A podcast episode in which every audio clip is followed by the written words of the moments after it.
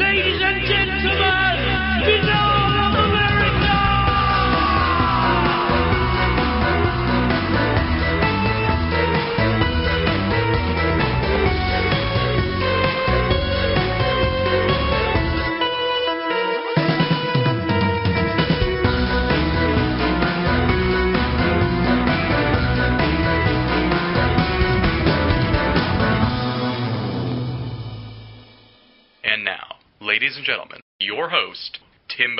No commercials, no subscription, no network, no rules, and at the end of the day, my friends, no comparison. Welcome to another edition of BOA The Revival. We're bringing back a friend of the program here tonight on the show.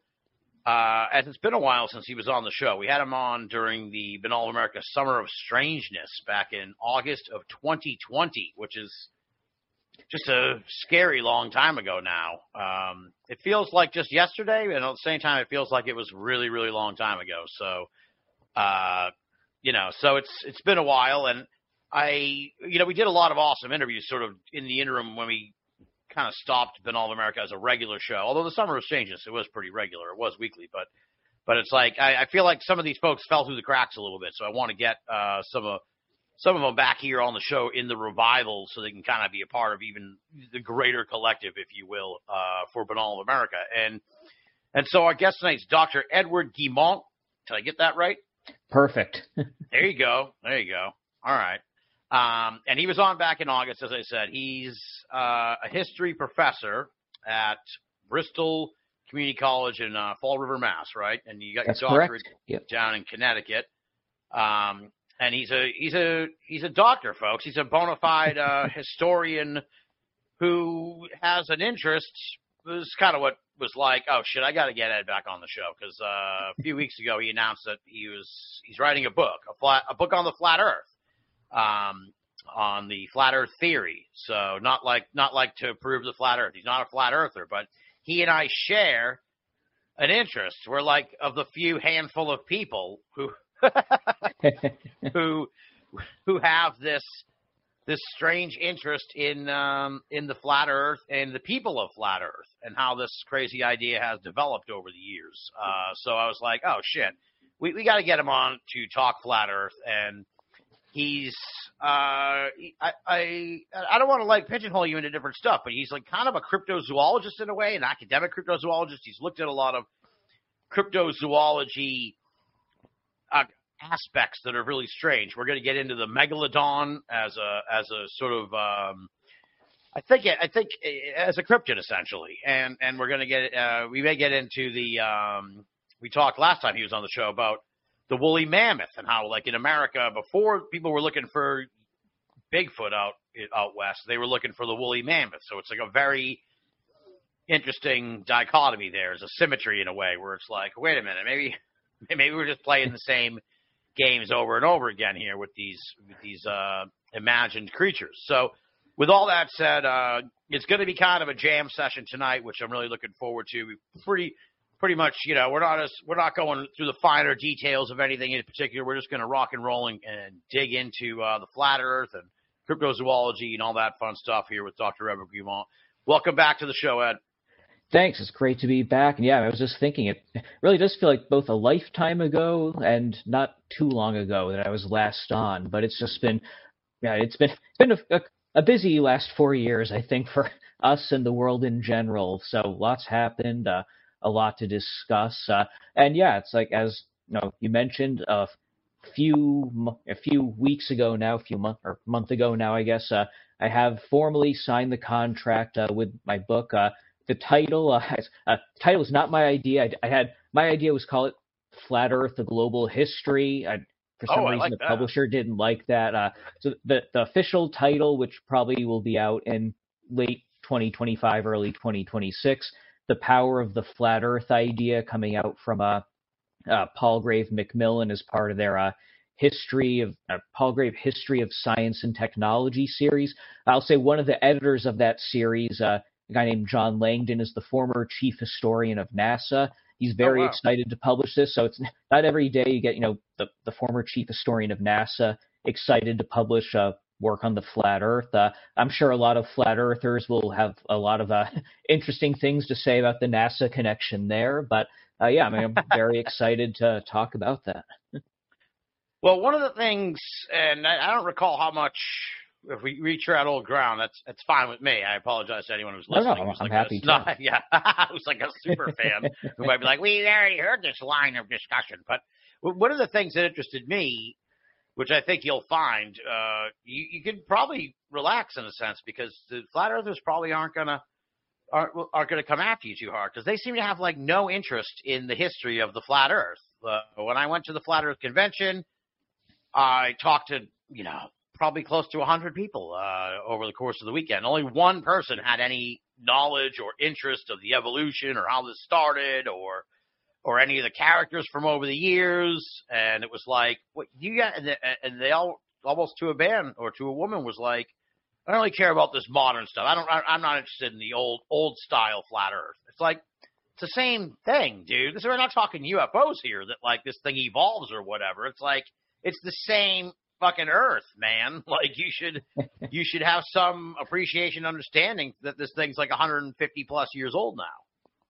Yeah, it's, it is very interesting looking through the historical record and seeing, you know, as I'm sure you know it for the context of the listeners, it's really mid 1800s in the UK when kind of modern flat earthism as a movement takes off.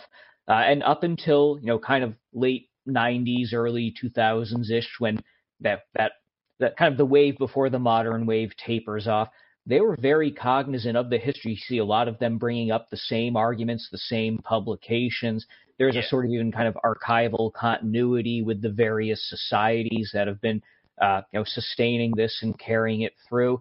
With the new social media, you know, wave, you know, YouTube, Facebook, everything from the you know 2010s on, it does seem very disconnected and a lot of almost like you know reinventing the wheel of the discovery. I think you'll see a few callbacks to Rowbotham's work, uh, kind of like you know the the grandfather of it all, but Yeah, very yeah. little knowledge of anything subsequently. I mean, it's almost like they're going back, you know, to the Old Testament of flat Earth base, you know, going Yeah. back to the book of Genesis and kind of ignoring all the subsequent chapters. And I think there's there's probably some wider trends with it. I mean, I think, and I'm not as well versed in this, but I think a lot of the modern, like you know, UFO or UAP, however you want to call it, a lot of like, the very modern cryptozoology crowds that have started to emerge. I think they similarly kind of lack that, for, for lack of a better term, the institutional knowledge, the Yeah. history of their own movements. I think you see a lot of things springing up just around the, you know the very recent social media that's all about you know being surprised at these theories that you know if you look 50, 70, 100 years ago were common back then. Yeah, yeah, absolutely. Yeah, it's very, it's weird. It's certainly weird. It's a, definitely a modern phenomenon. And I've seen it with the UFO crowd too, where it's like, or the UAP crowd, as I call them now, these sort of new generation of people, where they're like, "Oh my God, I just heard about how there's UFOs. They flew over a nuclear base like in 1968." And it's like, yeah, man, if you like everybody who's been in this up Yep, until yep. 2017 is aware of the Malmstrom case, dude. But they're like, this is this is news to me. It's like, oh Jesus, man, we're gonna have to go all over go over all this again with everybody. But yeah, it is interesting. They do throw it back. That was the impression I got at the Flat Earth Convention. They they rely heavily on the biblical aspect of it.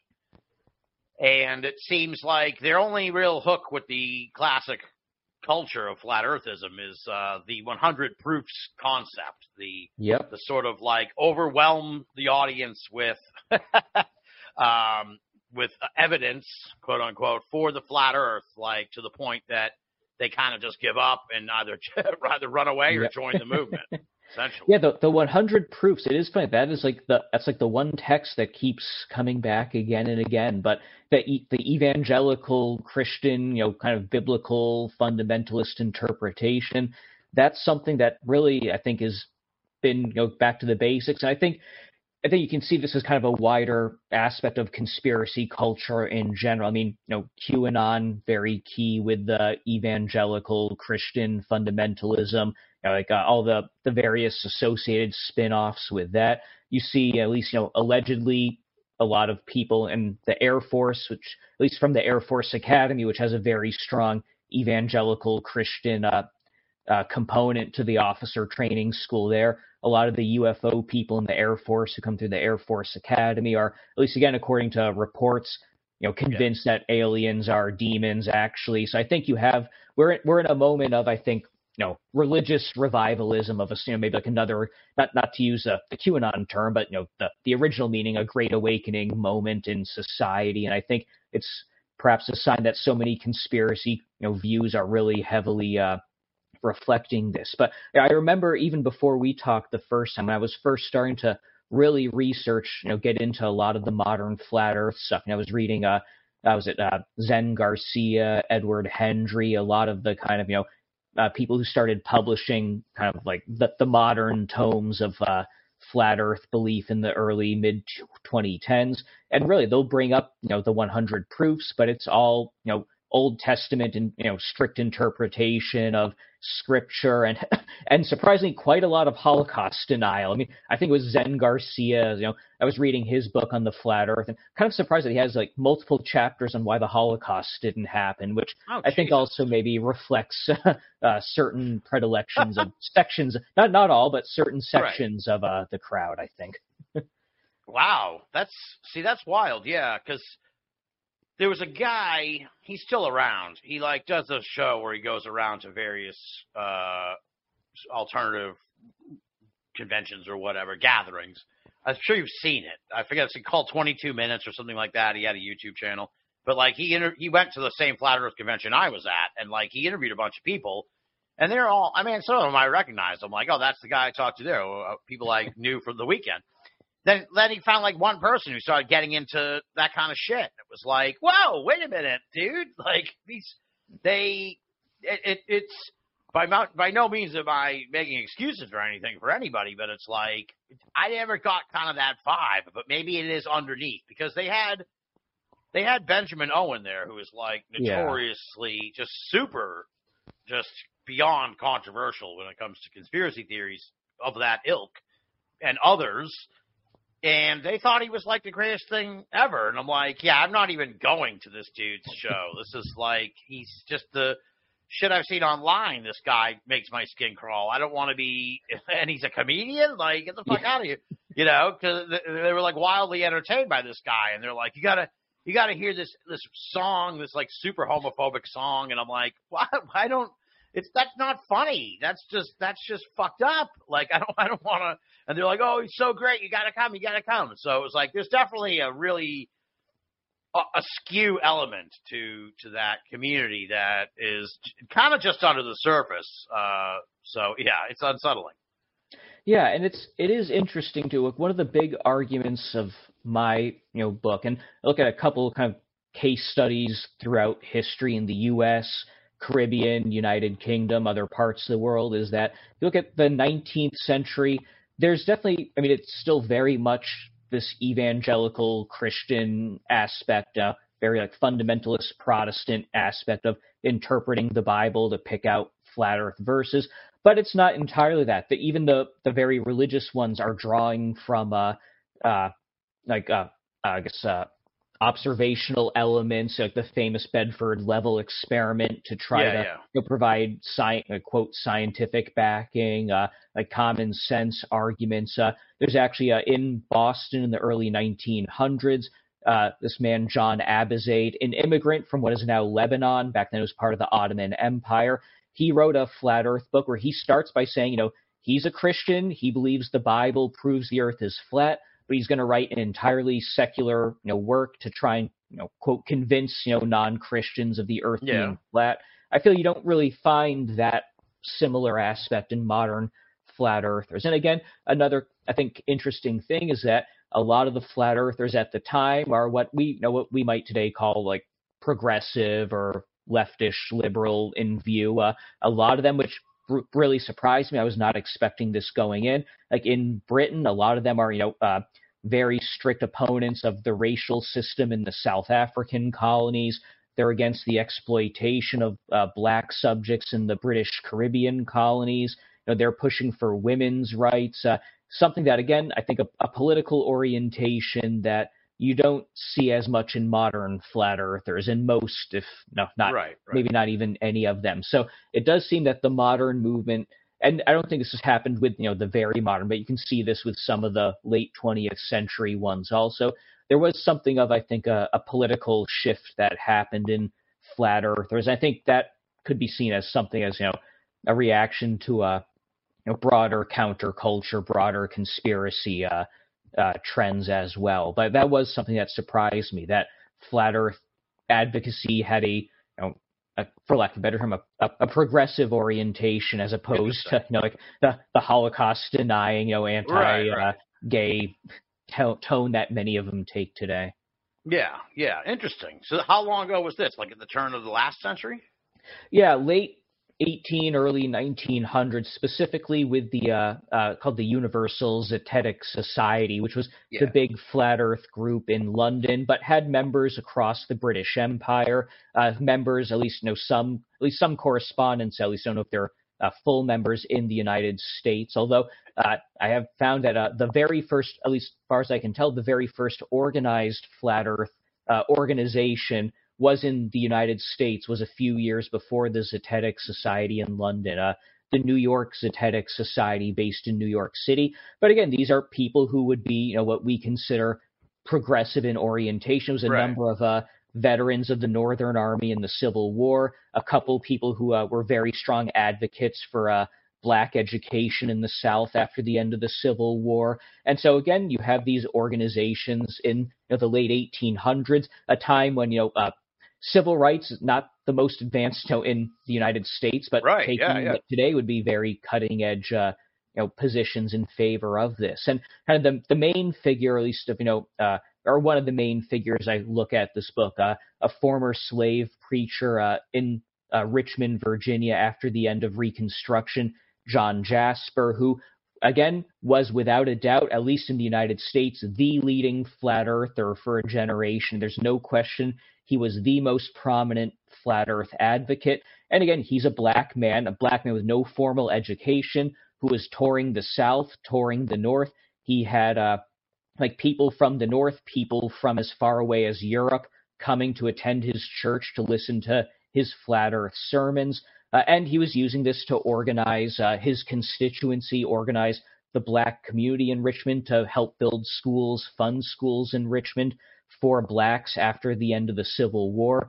So again, this is a figure who his name will show up in a lot of the existing, you know, flat Earth uh, historiography, but he's not really given a lot of uh, attention. I think, you know, for example, uh, uh, in uh, Christine Garwood's book, uh, Flat Earth: The History of an Infamous Idea, you know, it's a, a very comprehensive history. I think Yeah. he is in, I think, literally two sentences of that book. And yeah, because I don't remember someone- him in the yeah. book. Yeah, at all.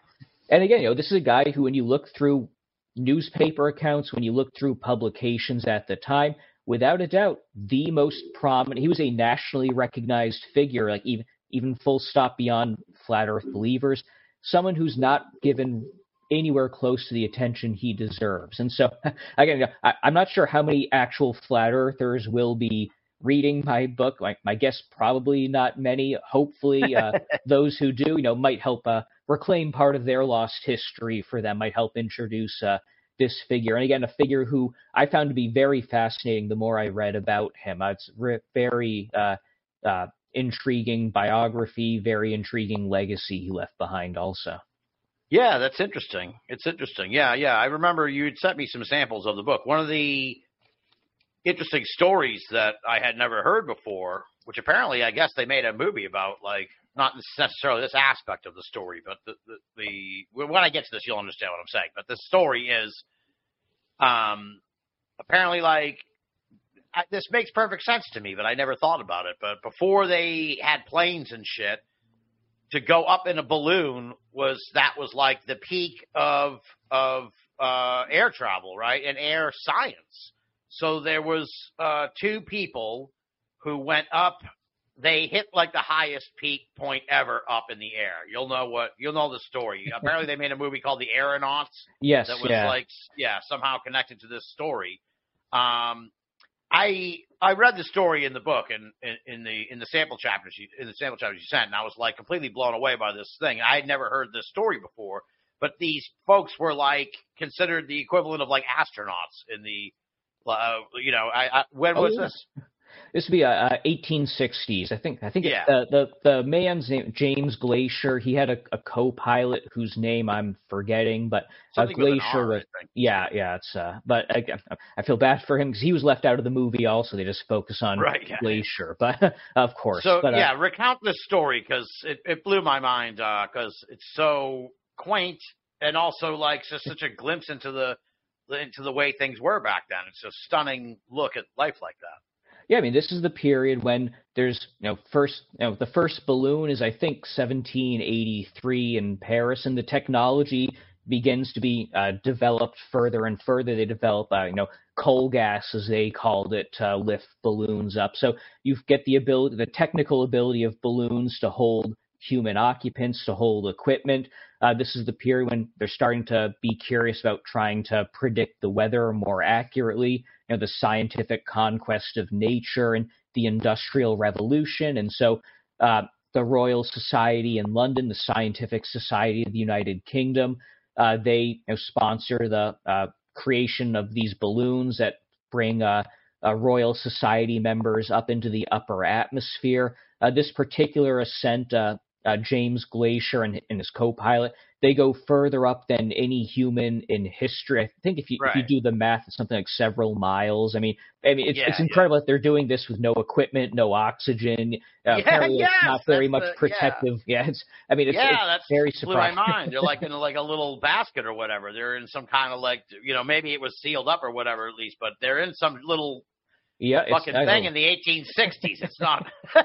And, and again, You like know. much, this is again a hundred years before you know the space race has very similar elements. So there are uh, you know, aeronauts in Paris, also. You know, Britain again is you know, looking at this as their you know claim to being a leading technological power, especially over the French. You know, Napoleon's defeat is still in no living memory. So you have these you know scientists are being hailed as you know the the leading pioneers. Uh, this is the same time that you have people trying to you know cross the uh, Sahara Desert, cross the uh, Arctic Ocean, and so you know similar uh, uh, you know astronautic pioneers you know uh, to all of these. But when he's up in these you know miles up, you know he's making sketches of the uh, uh, ground he sees below, and you know he records as looking like a flat line. So you have the flat earthers of their day being really uh, you know paying very much attention to these scientific publications that are coming out, using them you know, as evidence, uh, uh, and you know trying to determine uh, that you know this proves that even though the leading scientists of their day show that the Earth is flat, and again, uh, you know there are even today there are astronauts with some interesting uh, uh, ideas. You know, uh, several of the Apollo astronauts who walked on the moon became uh, not flat earthers but young Earth creationists afterwards. Uh, you have, uh, I think it's James Irwin, who was on Apollo 16, tried to locate Noah's Ark several times. So Oh, uh, wow. there's another, uh, I think Edgar Mitchell uh, tried to do psychic experiments. Uh, yeah, he was into all orbiting. kinds of stuff. Yeah. Yeah, and and he's a big UFO advocate also. I mean, uh, Neil Armstrong got tricked by Erich von Däniken to try and find like some ancient alien library in Ecuador. So even, you know, astronauts have a lot of there's a lot of overlap with uh, uh Yeah. we'll, say, we'll say interesting ideas. But these aeronauts in the 1860s, the astronauts of their time, they're publishing in the leading scientific journals in uh, uh, Britain, in France, and the United States.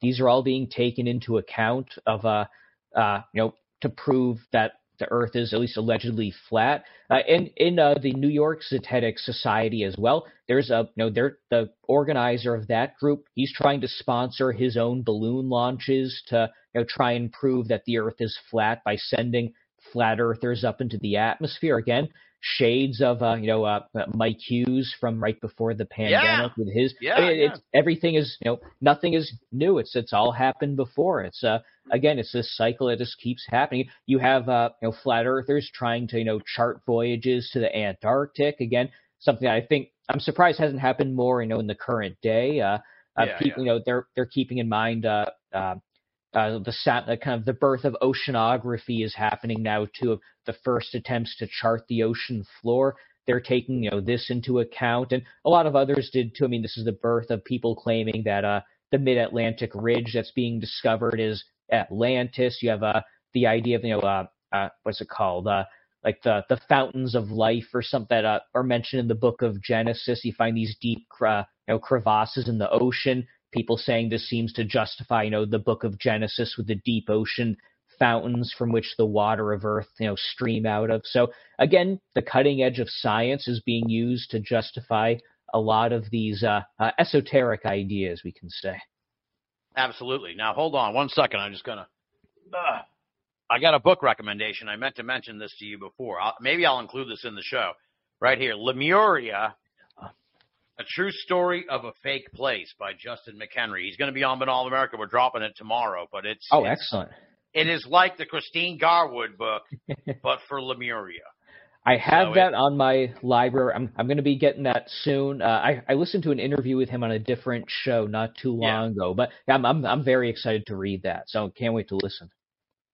Um, well, I was thinking here as we were talking about these flat earthers, the modern flat earthers, comparison to the, uh, what would you call that? Like mid mid eight, mid nineteenth century, right? Mhm. Uh, flat Yeah. earthers. Well, I I wonder if the influx of the Christian influence in, in the contemporary aspect, um, the sort of throwback to the Bible, is in a way brought about by uh, the uh, maybe a subconscious sort of realization that science can't get the job done as far as proving that the Earth is flat. Like up until uh, you know we up until the space race and up until we got off planet, and then we could see the planet, and obviously confirm beyond a shadow of a doubt that it's round. Um, up until then, I think there might have been still some hope that they were like, no, we're going to find the scientific loophole that's going to show that they're wrong, and that'll explain all the, why all their calculations are wrong, and yada yada yada. You almost see it in in the, the Netflix movie there, where the uh, the guy he's he passed away, but the guy who uh, you know he harnessed the experiment, spent all this money on the experiment, and the guy like takes him aside at the party. He's like, look at it showed the Earth's round, dude, and he's like, don't fucking ever tell anyone what you just told me. Um, that's a great movie, folks. Um, so I do wonder if, like, sort of the uh, the idea, in a sense, has to lean more on the Christian uh, biblical aspect of it, because, quite frankly, like the science, they just can't hold up whatsoever. I mean, I think that's true with a lot of conspiracy, and not even just conspiracy theories. I think that that's, that's an explanation for a lot of the, I guess, religious revivalism we're seeing today. You know, there's a sense that the, the modern world, for whatever, however you want to interpret that, has failed, and a key aspect of you know modernity is you know science, and I think unfairly, you know, there's been this positioning of science as being an opponent of religion, which, if you look for most of history, has not really been the case. Again, like even in the Middle Ages, you know, the the church and in the Muslim world, the Muslim authorities, these are the driving, you know, the foundations of modern science. I mean, with occasionally Galileo, something like that comes along that there is a conflict, but I think there is this sense that science and religion are extremely at odds, and therefore, you know, if the mo- science is the basis for the modern world, people are feeling discontented with the modern world for a number of reasons, but Yeah. science kind of gets tossed out, you know, with the bathwater and that.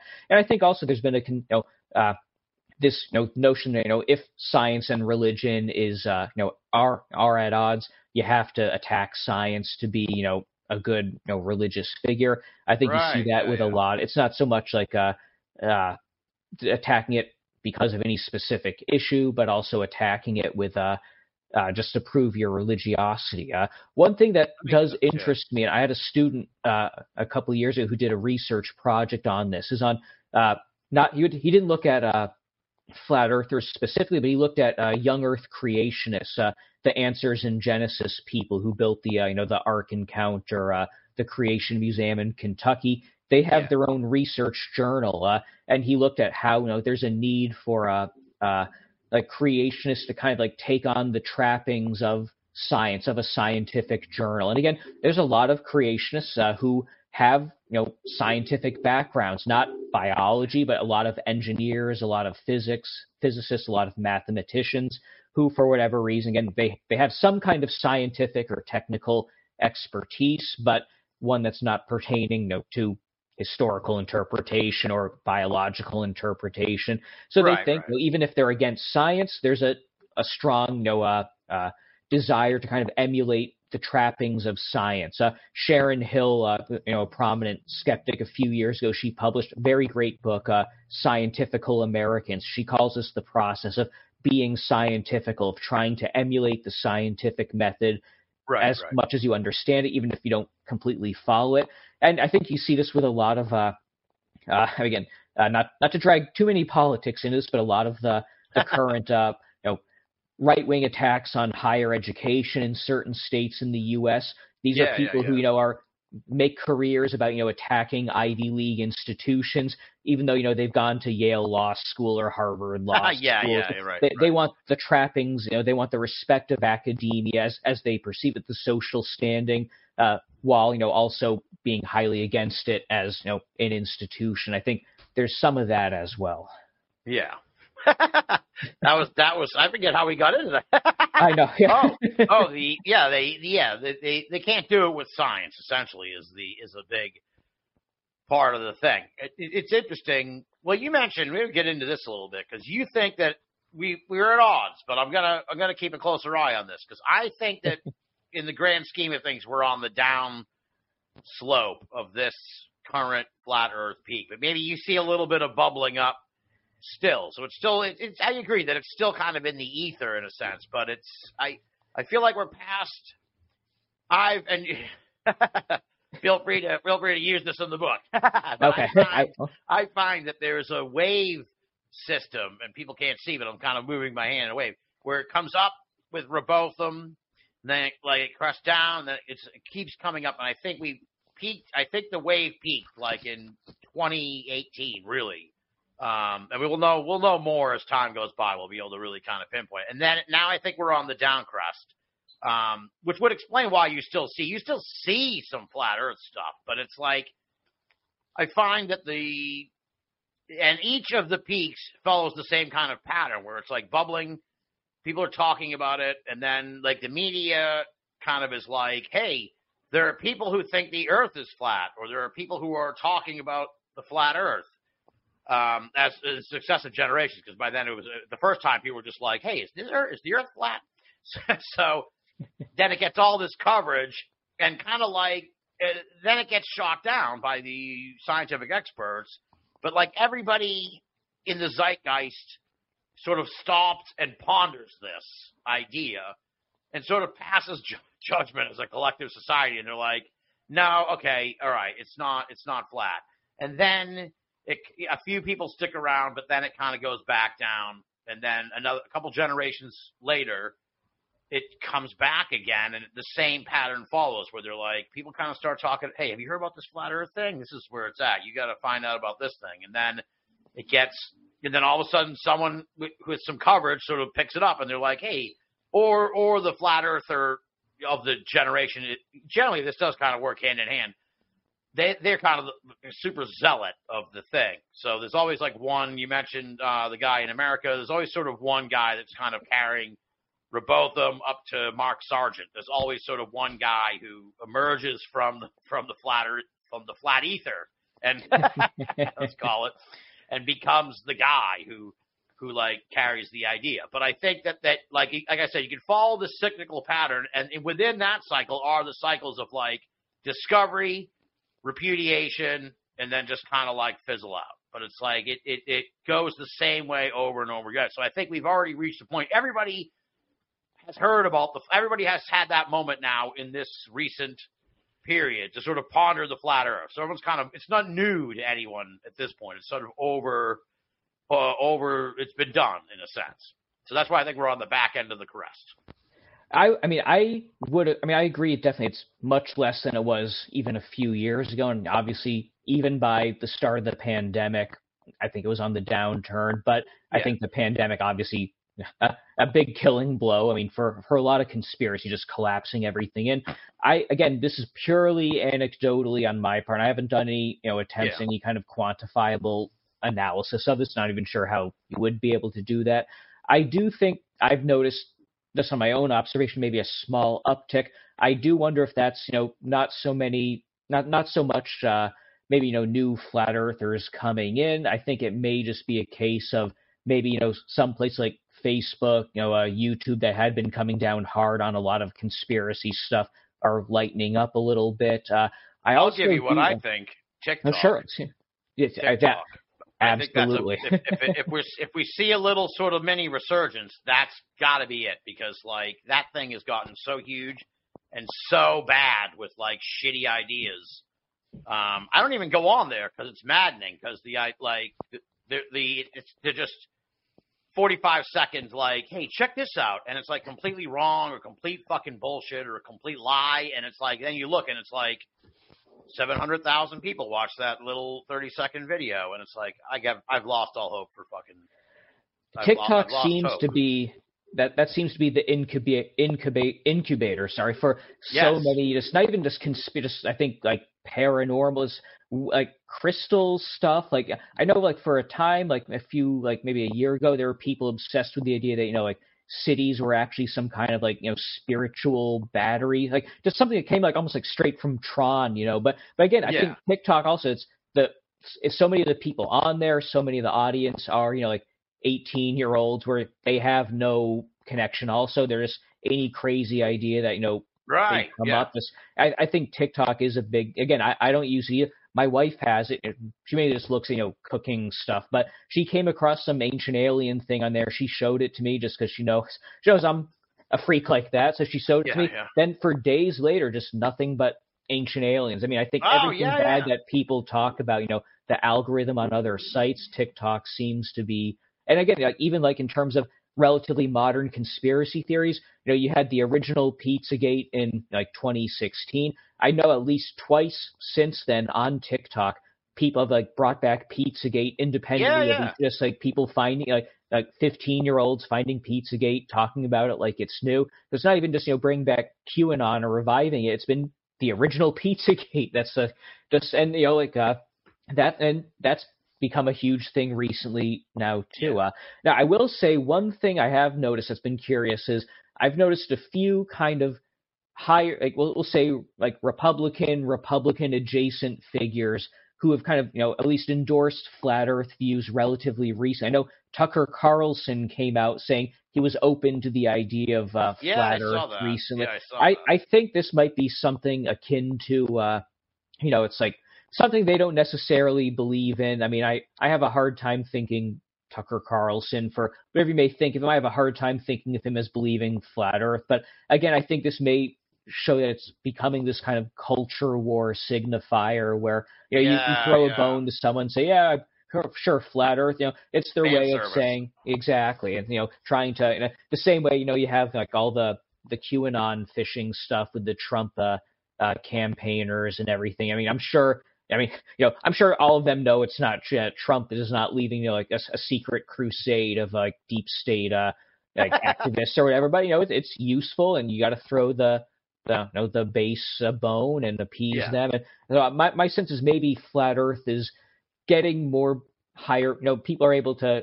I think it's at the stage where the, at least some people on the on the fringe. Again, I don't think mainstream Republicans, however you want to define that, are going to start talking about flat Earth. But I think a certain you know edge of the Republican Party may see this as kind of a a political signifier that they're willing to throw a bone to, and as a result, I think that's going to lead to some more uh, uh, not not mainstream. I think it's going to be more acceptable to kind of start questioning these things. And uh, again, I think that's also tied with this uh, you know, highly evangelical turn in in politics and culture. I think you know they're they're reflections of each other. Uh, although I, I do know there are uh, at least some young Earth creationists very against flat Earth because they think it is you know giving a bad name to Yeah. evangelical Christians. You see a lot of this kind of interesting infighting, or I know that uh, you know, there's a, a strain of I think if uh, flat Earth tends to be mainly a kind of like evangelical Protestantism.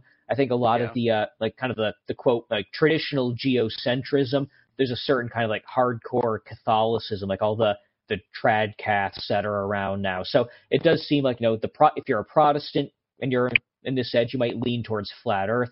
If you're a Catholic, you might lean towards you know only quote geocentrism, and you know you get kind of a the I know at least one flat Earth conference had one of these debates between like a Catholic geocentrist and some of the uh, uh, actual flat Earth believers, and Hollow Earth doesn't seem to be as big a deal. Recently, yeah, it's not. It's even- getting the short end of the stick. Yeah. it's a great, great theory. Although I guess uh, there there's one uh, Aaron Rodgers? I guess he allegedly believes in the Hollow Earth, along with quite a long laundry list of Yeah, I other. could like, believe. Yeah, I he guess believes he- a lot of strange things. Yeah. I think he came to that through I if reading between the lines. I think he read some David Icke and got kind of a lot of like lizard people and Hollow Earth stuff from David Icke, which again probably that. not too see that. surprising, but Yeah, yeah. Well, it's yeah. That's David Icke, man. What a character. um, well, I know uh, my origin story, but how did you even get interested in all this? I'm a I'm a I'm a maniac. I'm a professional lunatic, as the biography says. So, like, I can understand how I would stumble drunkenly into the world of flat Earth. But how did you how did you get interested in this flat Earth thing in the first place as an academic? well, it, it comes out of academia. So my dissertation, I'll say, if, if anyone's interested, you can find my dissertation online. It's free to read. It's up there, uh, but it's on kind of a, a pseudo history, pseudo archaeology in a colonial context. Uh, in southern Africa, there's a- medieval city, Great Zimbabwe, in the country that is now called Zimbabwe. The country is named after the ancient or the medieval city. You know, when you have this period when uh, you know Europeans first encounter the ruins of this city, they you know again this is the mid 1800s. They can't conceive that you know Africans could build a giant city on their own. Obviously, that's completely impossible for Africans to do, even though Africans did build it. So they have to find other, uh, uh, you know, justific other explanations. right. It's actually the Arab Muslims who are in the area tell them that King Solomon and the lost tribes of Israel built uh, uh, this city. This coincides at the same time in you know, what is now South Africa. You get the first Dutch settlers there. These Dutch settlers are very evangelical Christian, very uh, fundamentalist in their view. They associate themselves with uh, uh, uh, the they themselves associate themselves with you know the uh, Israelites in exile. They think that certain African tribes in the region are the lost tribes of Israel, and you know, therefore, you know, God has sent the new Israelites, aka the Dutch, there to live.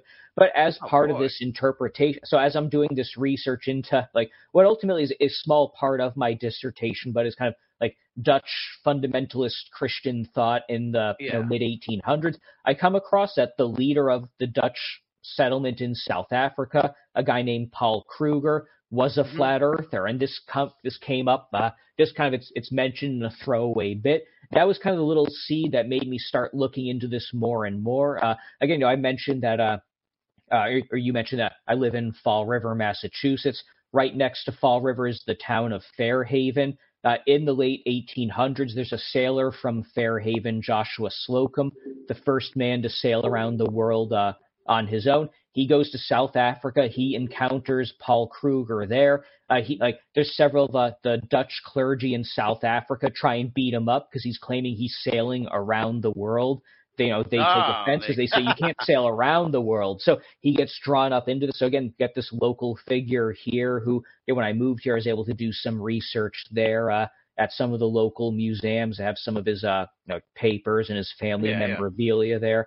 So again, it's really out of this like very minor brief entry in uh, like the archive work I was doing for my dissertation that all of a sudden uh, I was like, oh, this is very interesting. Flat Earthers, and really that was around the time when kind of the modern flat Earth movement was really taking off. Right. So I'm finding this reference in you know the archives at the same time. I'm starting to hear you know a, a little bit. I wasn't looking as much into it, but I think this was around the time you know Kyrie Irving was talking about believing Yeah, the yeah, Earth yeah. is flat, and so you know it, it kind of stuck in the back of my mind when I finally finished my dissertation. Even by that point, I was thinking, okay, I think this is going to be the next project, and that was uh, about five years ago now, and so you know gives you a se- sense of how long a lot of this uh, academic work takes. I mean, I I don't want to uh, uh, be be too boastful. I do think this is maybe the most researched academic flat Earth book uh, it, I mean, that, that Yeah, a well- lot, but I think this may be the most uh, researched one. Yeah, well, I was telling uh I was telling Ed before we got on the show that uh he sent me like four chapters and I he sent me them on Sunday afternoon, folks. So I get I have a I get a pass because it's like Tuesday night Yeah. now. So and, and I have a job and shit. So uh but I I was telling him before we started the show I only really got through the first chapter because I was so engrossed in it. I'm like I was first I'm like I'll just skim through these. Let me just start this first one. See, And I was just so engrossed in in what he's uncovered. And that first chapter that you sent was uh it'll be kind of like in the middle of the book, but it was uh just the Americas kind of in general. Right. So that was uh that was has all kinds of stories that I had never heard before because the the Garwood book it's a fantastic book, but it seems like it does miss because she's British, so I think that she understandably focused on the British um you know, origins of the flat earth theory and how it evolved over there. And there's like a whole story of American flat earthing or flat earthism that uh that that you that you uncover in the book that I hadn't seen anywhere. So uh, when this gets out there, we're going to get you obviously back on the show when the book comes out, but uh this is going to be one that people are going to want to pick up because it's fascinating. You've uncovered a lot of shit that uh I had never looked at because I had never heard because I don't think anyone's ever gone back and been like, hey, let's take a look at what was going on with the flat Earth in the 1800s in America. So yeah, I mean, it's this stuff is it's available in archives. Just you know, it's it's no one's really done. The, I mean, obviously, I mean, not blaming you. I, it's, this is a very niche topic, but yeah, who the uh, I fuck? mean, yeah, yeah, but I mean, like right. you know, it says there's there's little bits and p. Like I, I found a few little you know details in the New York Historical Society. Uh, you know, next or uh, in a week or two, I'm going over to a Univ- University of Massachusetts Amherst where they have the papers of this you know very colorful individual from uh early 20th century Boston. Uh, R.N.F. Hill, where among many other things, know, he was like uh, a, I think he called himself an anarchist architect. Uh, he was a spiritualist. He wrote a few flat Earth pamphlets. Again, just sitting in this archive at UMass Amherst. I don't think anyone has looked through this probably since they went to the archive in the 1930s. So there's Wow. re- there's a huge Nice. span of stuff here that no, just it, it's there, but it's it's very difficult to find. And again, I I don't think a lot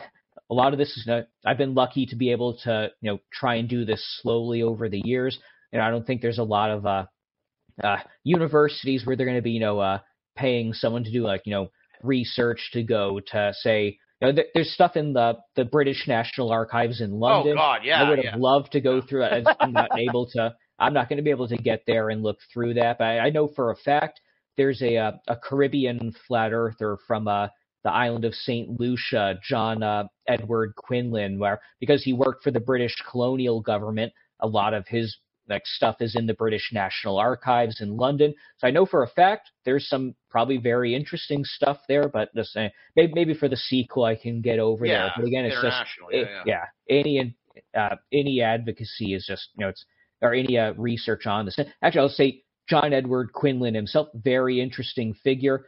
For a time, he was the he, he himself was black. He's you know from uh, the Caribbean. He goes to the United Kingdom, I think in 1900. I think uh, for several years he publishes the only black uh, owned newspaper in the United Oh, wow. Kingdom. He was a delegate to the first Pan African Congress. Uh, I believe he created. Uh, I, I've heard it. I've seen it listed somewhere that uh, he gives the first proposal for uh, uh, you know, financial reparations for slavery in the British Empire. Uh, he is working with you know delegates from the Haitian and Ethiopian governments. He uh, his is a he's not a major figure, but you see his name come in a lot of histories of the Pan African Right, right. movement uh, in the UK. None of these you know Pan African histories mention that he was a flat earther, that he was publishing flat Earth you know uh, documents, that he was in this flat Earth uh, organization. So again, there are these cases where people are, you know, are mentioned. You know, some of these flat earthers exist in the historical record, but in context where uh, the actual flat Earth element is not there. Right, right, exactly. Yeah. Well, you mentioned there's a few. Yeah, there's. a- If you look back in the when I had Justin McHenry on, we were talking about Lemuria and the history of it and everything. And at one point, uh, I'm gonna I'm gonna mess up his name, but I think it's like Alfred Wallace Russell or something like that. The guy who Yep. uh, Did I get it right? I don't know. Yep, You're yeah. you're the- oh, nice. So Or uh, Alfred Russell Wallace. It's one of those. one of those, two, uh, some yeah. combination of those three, Yeah. yeah. three things. So, um, but yeah, he he had some kind of like dalliance with Lemuria. Then, uh, and I'm like, when I see that, and he, and and Justin just casually kind of mentions it, and I think this is in like a lot of these types of books where it's like, and he all, and, and in his book, he's like, he also had a dalliance with the flat Earth, and I'm like, wait a minute, I'm like, that's I remember now. He's the guy that got into the big feud with the other guy and was getting sued and harassed like forever and everything. So there's a lot of people in the uh, 1860s who cross paths with the flat Earth like that you wouldn't expect because it was a, it was sort of just bandied about and and and you know people would weigh in on it and shit and sometimes they would be kind of like what you're saying with the Tucker Carlson thing in a sense where they'd be like oh, I'm not going to dismiss it outright but you know I, I haven't taken a close enough look at it and you're like wait a minute I know that's someone you know I can't cite them from what you said but it's like people that are prominent people from that time and you're like wait a minute what the what the fuck? What, why, why, why did Abe Lincoln say that? But Yeah. what, Abe, Abe Lincoln didn't say that, but it was you know people people on nearly of that level, but like scientists, prominent scientists, activists, things like that. It was like, wait a minute, yeah, they they, they were involved in the flat Earth. That's crazy. Well, and uh, like, if you think that when people in the 1800s are talking about the Earth being flat, I mean, this is a period when you know a few few decades before flat Earth really emerges. Hollow Earth was a very mainstream idea to the point that you know the U.S. Congress is debating sending like you know ex- funding a military expedition to try and find the entry to the flat Earth in Antarctica. So I mean, these ideas are wide. You know, ideas like uh, phrenology, spiritualism. Yeah, These yeah. are very widespread ideas. I mean, you know, like in, in you know, 1860s U.S., you're going to find spiritualists everywhere, basically. Uh, you know, ideas. You know, you mentioned the summoning ideas out of the ether. I mean, the ether that that's a prominent idea for like uh, decades. I mean, and it goes the other way too. Uh, uh, continental drift. That's considered not necessarily, maybe not necessarily a pseudoscience, but something that's you know the found, you know, so to speak, the bedrock of you know modern geology. Continental drift. That's not, con- no, that's not widely accepted until the 1960s. That's that's not long ago at all. The idea that you know the Earth could change shape. That's controversial. At the same time, the flat Earth is being debated. Again, you know, we the theory of evolution. Obviously, you know, it's uh maybe maybe even more controversial, you know, like in the early 20th century. Uh, and again, even then, you have people arguing that, you know, if you, you know, uh, reject the theory of evolution, that's going to lead to flat Earth uh, acceptance. If you read a lot of the publications around the uh, Scopes monkey trial in the U.S. in 1925, a lot of the like people defending Scopes and defending evolution in the monkey trial, they're saying like uh, uh, disbelief of evolution is the same as flat earthism. It's uh, exactly the same. Uh, and so again, you have you know not just a lot of ideas that were mainstream at the time that we now know are scientifically nonsense. A lot of ideas that are scientifically accepted now were very controversial at the time. So it's maybe not a, an entirely against again the qualifier because again you know the ancient Greeks at Alexandria knew the world was a sphere. So again, this is you know a, a fairly grounded idea, but it's even so, uh, you know, it's not as controversial. Maybe you know, I, I talk a bit also about uh, the idea that meteorites are rocks from outer space. That's a controversial idea up until the mid 1800s. Again, like the same time that you have the aeronauts taking balloons into the upper Yeah, yeah. atmosphere. So something that you know no one's going to really challenge today. That this is an idea that's just uh, very you know viewed with suspicion at best, at least by parts of uh, uh, the scientific mainstream. This is a really interesting point. Yeah. Like, not only were there bad ideas floating around, like flat earth and phrenology, but also there were good ideas that were correct, that were kind of seen uh, uh, within this scale of, of, of, you know, controversy or, um, ill repute or whatever, or, or sort of, I, I don't know what you'd call it, like paranormal in a way, but sort of paranormal back then, where it was like a alternative theory on things. Yeah. It's like, oh, it turns out some of these alternative theories, like that the that the continents move around and everything, turns out that was right. And uh, but but you know, phrenology is also not not right. So it's like kind exactly. Yep.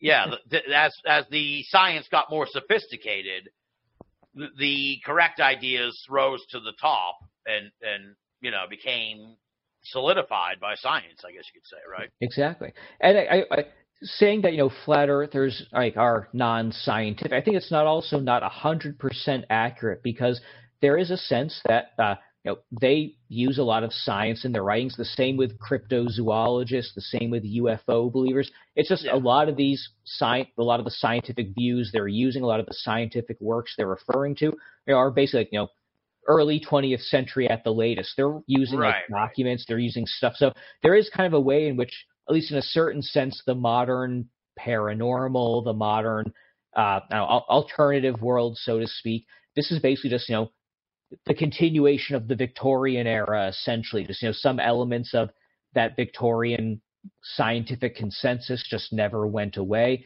and we have a lot of these, you know, 1800s ideas that have just, you know, they're now they're not mainstream, but they're the foundations for these you know, alternative, uh, you know, beliefs. I mean, if you look at stuff in like you know uh, any like you know ghost hunter show or whatever, I mean, this is just it's stuff that you know they would use you know different technology, but Crookes tubes for trying to detect spirits. That goes back to the 1860s, 1870s.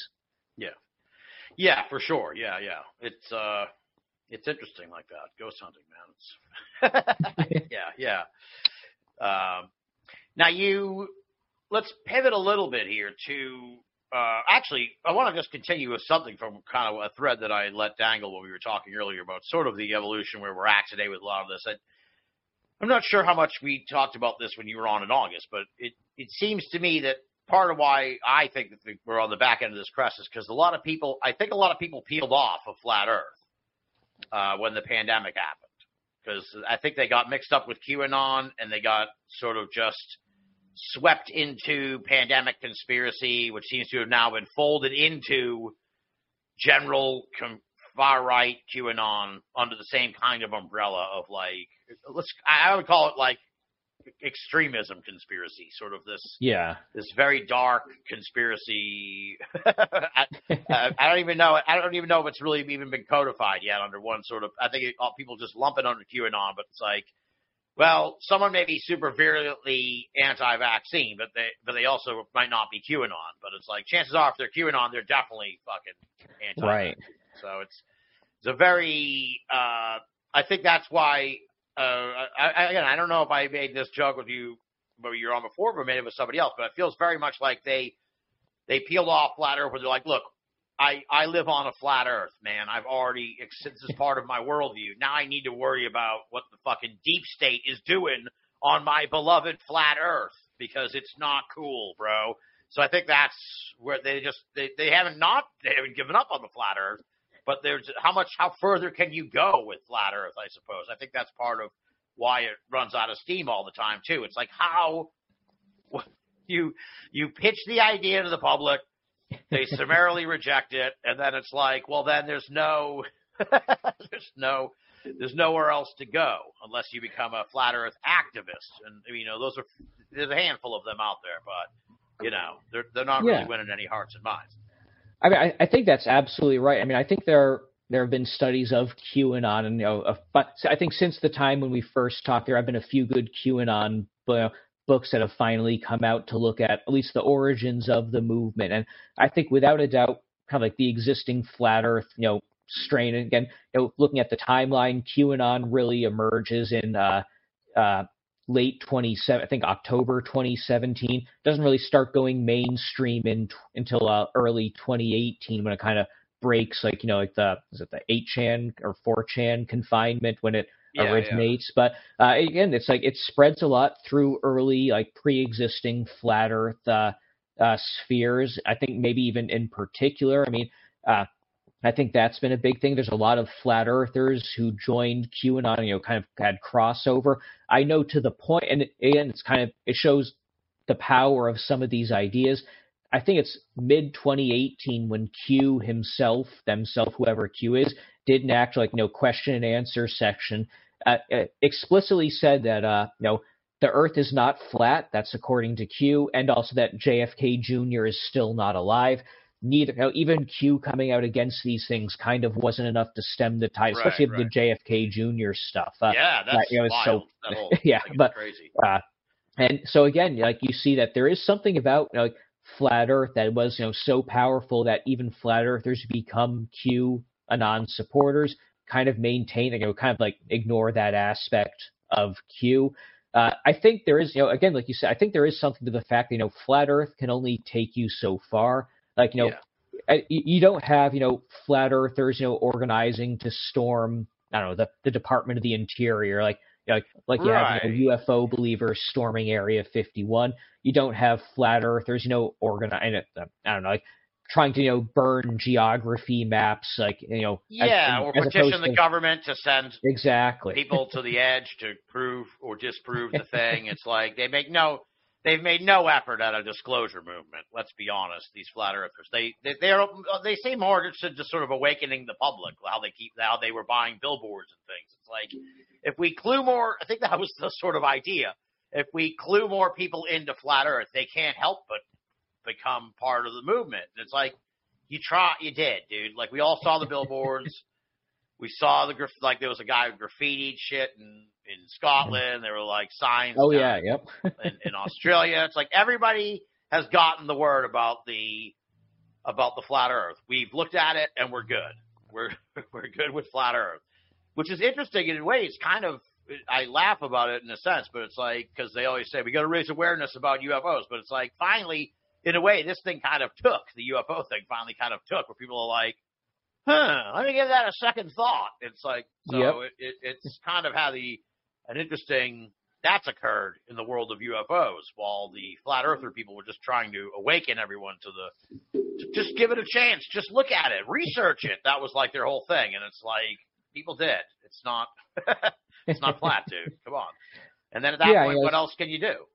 yeah, there- there's not really a, a call to action that you can that you Right, can right. do, and I, you know, I think it's also uh, you know if you're convinced that you know the you know teachers are part of you know like the the plot to indoctrinate your kids with you know flat or like a, a globe Earth ideas, you're already going to be you know against teachers for a lot of other reasons. you're going to be right. against public. So I think there. I think again, a lot of these activists, I'm sure, are flat earthers or flat Earth questioners adjacent, but that's I think maybe not so much the uh, the the primary conspiracy identity they're Yeah. overlapping. But I think there is kind of again, I've noticed this more with just kind of general QAnon. There's this this kind of uh overarching like conspiracy web that's been developing where you know it's just uh, if you believe in QAnon, of course you're going to be an anti-vaxxer. Of course you're going to be uh, I don't know, like believing in pizza. There's so much stuff that just kind of gets overlapped. It it feels like there's not right. necessarily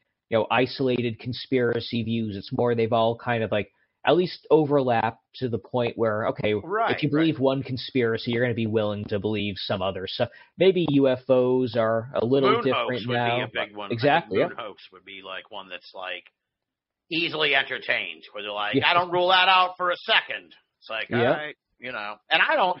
now I sound like it. but I don't necessarily rule it out either. But maybe some kind of even more convoluted. I'm more of a fan of like they did it, but they had to cover it up because they didn't want us to know how they did it or whatever. So Walter Bosley, folks, check him out. He's, he's the one who kind of introduced me to this this theory based on you like this, Edward, based on the the premise that they couldn't fucking show it live in case things went completely haywire and the guy burst into flames or whatever or when he got out of the crowd. so it's like, look, it we'll film it so we can we'll film a sanitized version of this so we can uh you know, in case he bursts into flames or whatever. So well, it, I don't know. not, It's not, an interesting. That would make for a fantastic. That would make for a great movie. well, not not to take this in a completely different direction, but you know, in like uh, former Soviet Union, Russia area, like there there's kind of a, an equivalent to the Apollo uh, like hoaxes on their side. Uh, I think they call them like the Phantom Cosmonauts, where there's this belief Yeah. that you know there's you know dozens of you know cosmonauts that the Soviets sent up and died, or like you know like uh, that people you know picked up Ah, like I alleged see. Yeah, radio yeah. transmissions.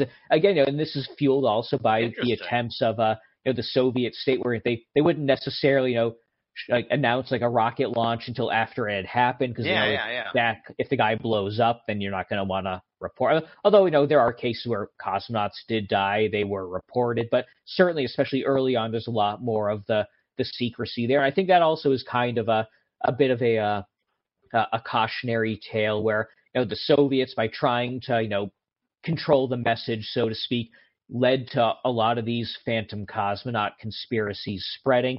I think there's something similar where you know if you know, uh, I think there's a lot of well-meaning liberals. You know, I, I took the pot shots at the Republicans. Now I'll take a few shots at the liberals now to even it out. But you know, some well-meaning liberals who think you know, like let's just you know ban everything about QAnon, like you know, get uh, every conspiracy theory off. You know, ban everything from social media. A, I don't think that's po- again. We, we've seen it's not possible. You know, it's just they keep coming that, back. They find ways around. But I think even just the efforts to do that, you're not addressing like the core aspects of why people are going to be willing to believe these conspiracies. yeah, I think yeah. you're just going to Yeah. add fuel to the fire too. And so just just trying to you know stop anyone from talking about it comes from good intentions, but it's not going to really. It's it's going to make the problem worse in the long run. I think. Yeah, deplatforming. It's like Right. really they'll just go underground and then we won't know what they're saying, and that's more worrisome because at least we can keep an eye on them if they're if they're on Yeah. the on the main platforms. That's kind of the idea. But yeah, it's it's we're in a weird world, man. This whole Yeah. conspiracy, this whole conspiracy uh thing, it's become mainstream and it and it's become like uh militarized almost. Certainly Mhm. co-opted in that. So it's very weaponized and it's very uh it's just sort of there's a real undertow of like danger and anger there that is very uh unsettling and worrisome. Well let's let's move to a different topic that's uh a lighter fare. We'll end up probably going dark again before we finish the conversation, I'm sure. Of course. I feel like we're of, of the same mindset. Let's talk about your article uh, from outer space because this was like a banal greatest hits thing. I haven't been to the Betty and Barney Hill archive, but as I'm re- as I'm reading the article, you're like you wind up at America's Stonehenge, which is like uh, Yep. kind of a banal a banal favorite. That's one of my greatest hits. I go there like I try to go at least once a year or once every other year. Certainly every time someone I know from the world of the strange uh, comes to visit, I'm like, we'll go to America's Stonehenge. It's like half hour from my house. You'll love it. Um, so let's talk talk about this article. We'll talk a little bit about New England uh, UFOs and strangeness and shit. Because what interested me, you were saying earlier, you got your I don't know if it specifically was the doctor, but you studied uh, pseudoarchaeology. That was your Right, Uh, yes. that was, and we can work backwards to Betty and Barney Hill because what I really want to ask about is America's Stonehenge. Okay. I, I have it in my heart. So as a pseudo archaeologist, you must have been like, I gotta, I gotta, I gotta go to this place. I have to go to, I have to go to America's Stonehenge. What, what you, you didn't, you gave it no, you gave it no love in the, in, in the, in the article. I, I'm, I'm, uh, I, I, I want, I'm sort of like this. It's like Santa Claus for me. I, I want to hold out some hope that Yeah. there's something, something unique and mystical about it. Um, but there's a lot of holes in the in the Yeah. in the in the legend, if you will. But I guess talk a little bit. What what was your take on America's Stonehenge in It's- I mean- have you have never been there before? I had never, in it- like I mentioned in the Ah. article, you know, my aunt and uncle live 20 minutes. For some reason, I had never put two and two together that they live. So all the times, you know, I've, I've gone to visit them, stay at their place, just never connected it up until this trip. So you might say there's, you know, some Fortean connection right there as well Yeah, that, you know, yeah. suddenly, you know, seeing that. So I, at some point I need to go back for, you know, a longer trip to see it. But, you know, it's, it's an interesting, it's an interesting site in terms of historical interpretation. Again, uh, there, there's a similar thing in Connecticut, uh, uh, you know, where I'm from, the Gunji Yeah. Wamp, which is a, s-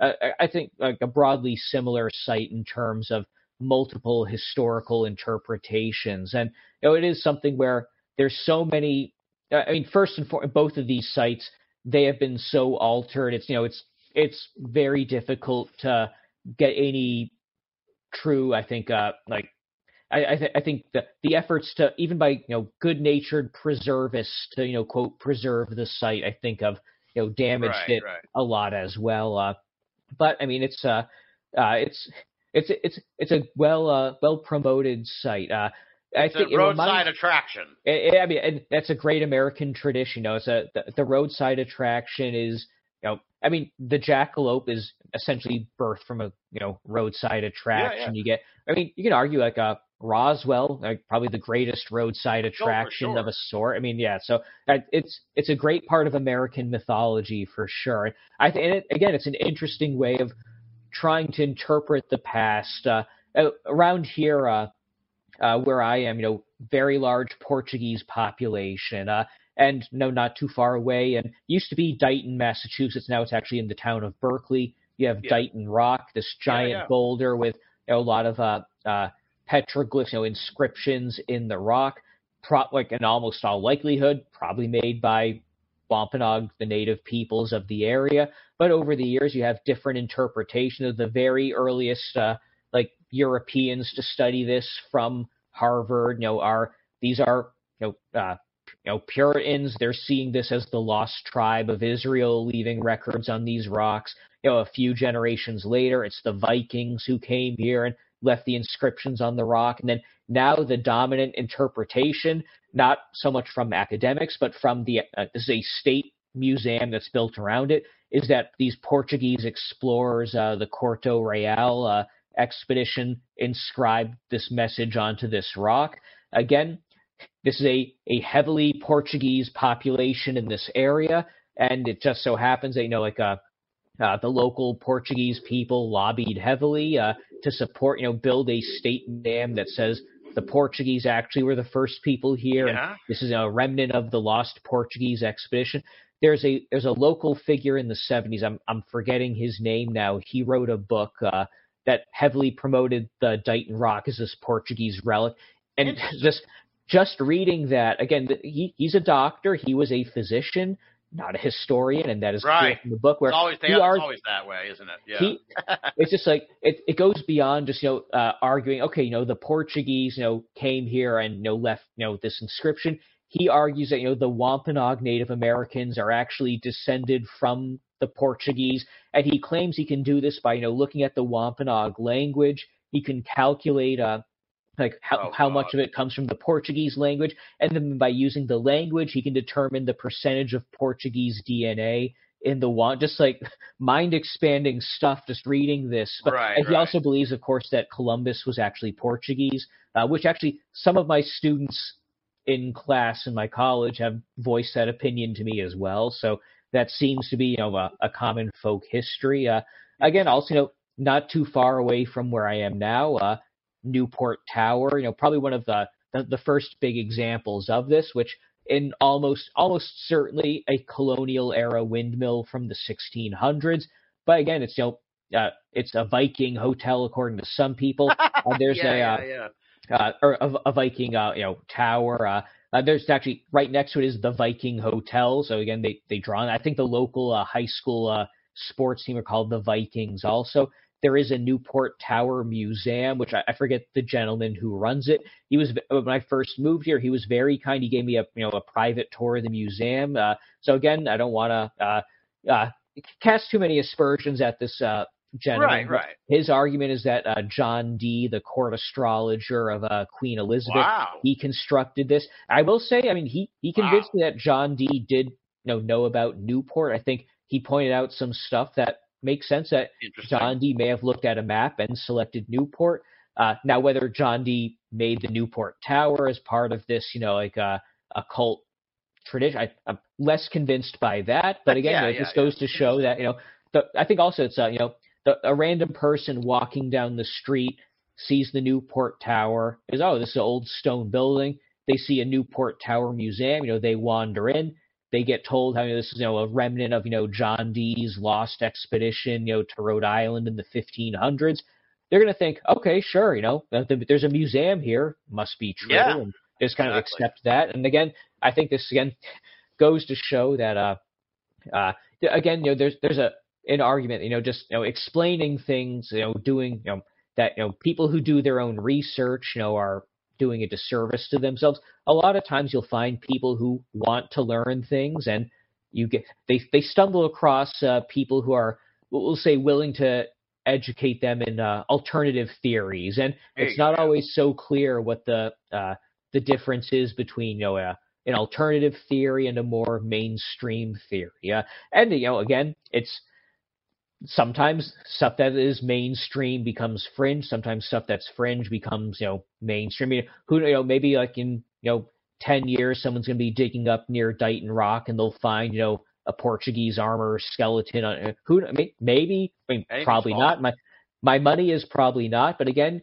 there could you know any there's there's just one discovery that's needed to you know rewrite what's accepted and what's not. Now whether it's likely for that discovery to happen, uh, that's a different question. But you know, again, it's you know, stuff. You know, and I think there's also a, a one thing that frustrates me, and you see this with flat earthers talking about scientists or like uh you know some of these other people talking about historians. You know, there's a conspiracy of historians who want to you know uh Right, suppress new up. discoveries. But I mean, it's just, there's nothing that's every historian wants. They're desperate to make these you know amazing Right, discoveries right. to write new books. You know, no one's going to say, oh, you know, I, I wrote this book, you know, 30 years ago. Everything that comes after this is false. Same with scientists too. Everyone. So I think I think people who think that you know historians and scientists want to suppress new discoveries. Uh, I think you just need to talk with a historian, talk with a scientist, and everyone's right. you know th- this is the stuff that we dream about of making these you know groundbreaking new discoveries. So I, I would love to you know I should take a shovel and just start digging around there and see what I find. And Well, yeah, I haven't been down to the Newport Tower, but I remember you posted a, you put a picture in the article that you wrote of, and I, I remembered that in it's it's I don't know. I'd love to know the relationship there, but it's it's it's kind of like at least from the America Stonehenge perspective, they they boost it as kind of like a sister monument, and it's like I don't know yeah. about that. So I'd be interested if I went to the Newport Tower, would they have a thing for America Stonehenge? Or do they I don't remember seeing one there. There's a, there's Oh. an organization called, and I'm going off memory, the New England A- Antiquities Research Association. I think that who that tend to promote. I think they're big in uh, promoting the Gungywamp in Connecticut and uh, America Stonehenge. I think they may be as, at least with the America Stonehenge Museum. I think they're more directly associated with that. The guy who runs the Newport Tower Museum, I don't think he's part of that. But this is a group again, and in some cases, you know, they they do what you know what broadly might be considered legitimate research with you know a lot of colonial era Native American artifacts. Know, a lot of people who have been uh, interested in this field have done a lot of work promoting you know uh, actual Native American artifacts. So there's a sense you know Native Americans didn't use stone, didn't you know like mark their territory, which is not true. Uh, again, so you have people who are willing to you know use these you know venues to again try and dispel some myths about Native Americans, but Yeah. they're also you know willing to you know give credence. So yeah, Vikings came and you know settled uh, Boston you know a thousand years ago, and you know Boston was actually the capital of the Viking you know Vinland colony, which again was a, a major view around the 20th century uh, or the start of the 20th century, and uh, probably not as historically accepted now. Yeah, well, what's interesting with American Stonehenge because I was thinking about this uh, as we were talking, and it's like it has no, it, it has no sort of, it's just shrouded in mysteries. In from their perspective, I guess you could say they're like no one knows who built this, and no one's quite sure how old it is and why, and and they that, they they offered no real sort of legitimate theory in a sense, from what I can remember from, and this is from going there all these years. I was just kind of thought that they tried to pass it off as like a as from an ancient culture. Uh, I think Native Americans, but maybe not even. Maybe the Vikings. I. I think they kind of just kept plastering on different ideas onto it too. So it's hard to to even gather what the fuck they're trying to say, other than it's it's a mystery. You know, we found these rock remnants, and we don't know who made them. And it's like, uh, I don't know. I don't know.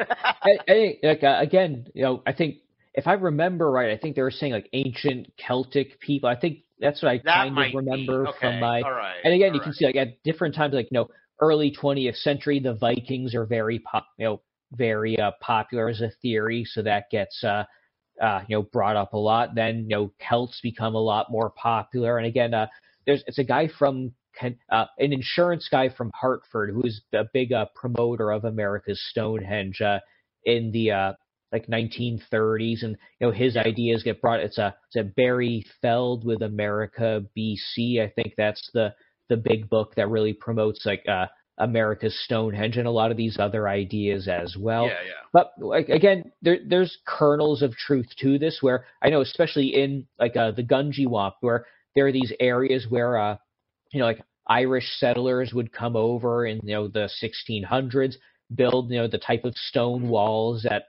they would have in Ireland.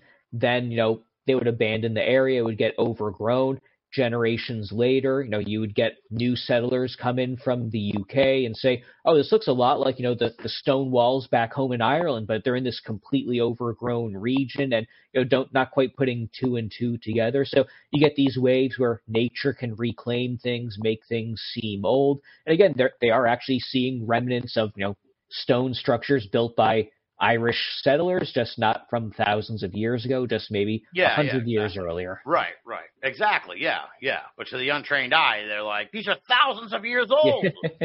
it's like, I don't know, dude. exactly. Yeah.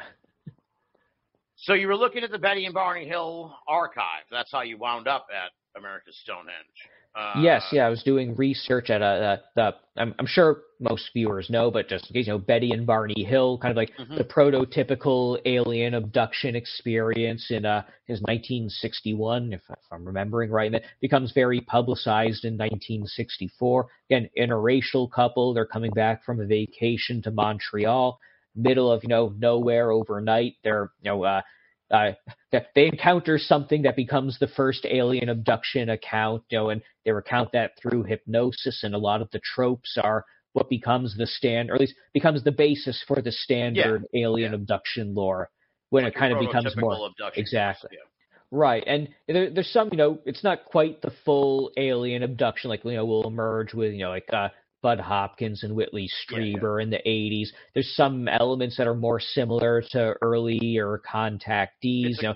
Yeah. that- More quaint, quaint. yeah, it's uh, and you know it's interesting that you know uh, Barney dies much. He dies in 1969. He has a much more guarded, I think, uh, response to it. Betty kind of comes around and is much more, uh, uh, you know, uh, much more of a, kind of enthusiast about it, uh, Exactly. her experience, uh, and uh, very interesting too that you know reading through her papers, her letters in the archive. It's it's Betty and Barney Hill. It's mainly Betty just because she wrote a lot more. She lived much longer. I think she died in 2004, I believe. But uh, yeah, yeah. again, uh, she is she's very critical of a lot of later alien abduction reports from the 80s, from the 90s, and she's very uh, dismissive of uh, Bud Hopkins and Whitley Strieber and John Mack, you know, kind of like the big alien abduction researchers. And she thinks Yeah. that they're skewing abduction reports very uh, like towards this, you know, more sinister uh, end. And uh, right, right. Again, you can see she interestingly she does endorse. Uh,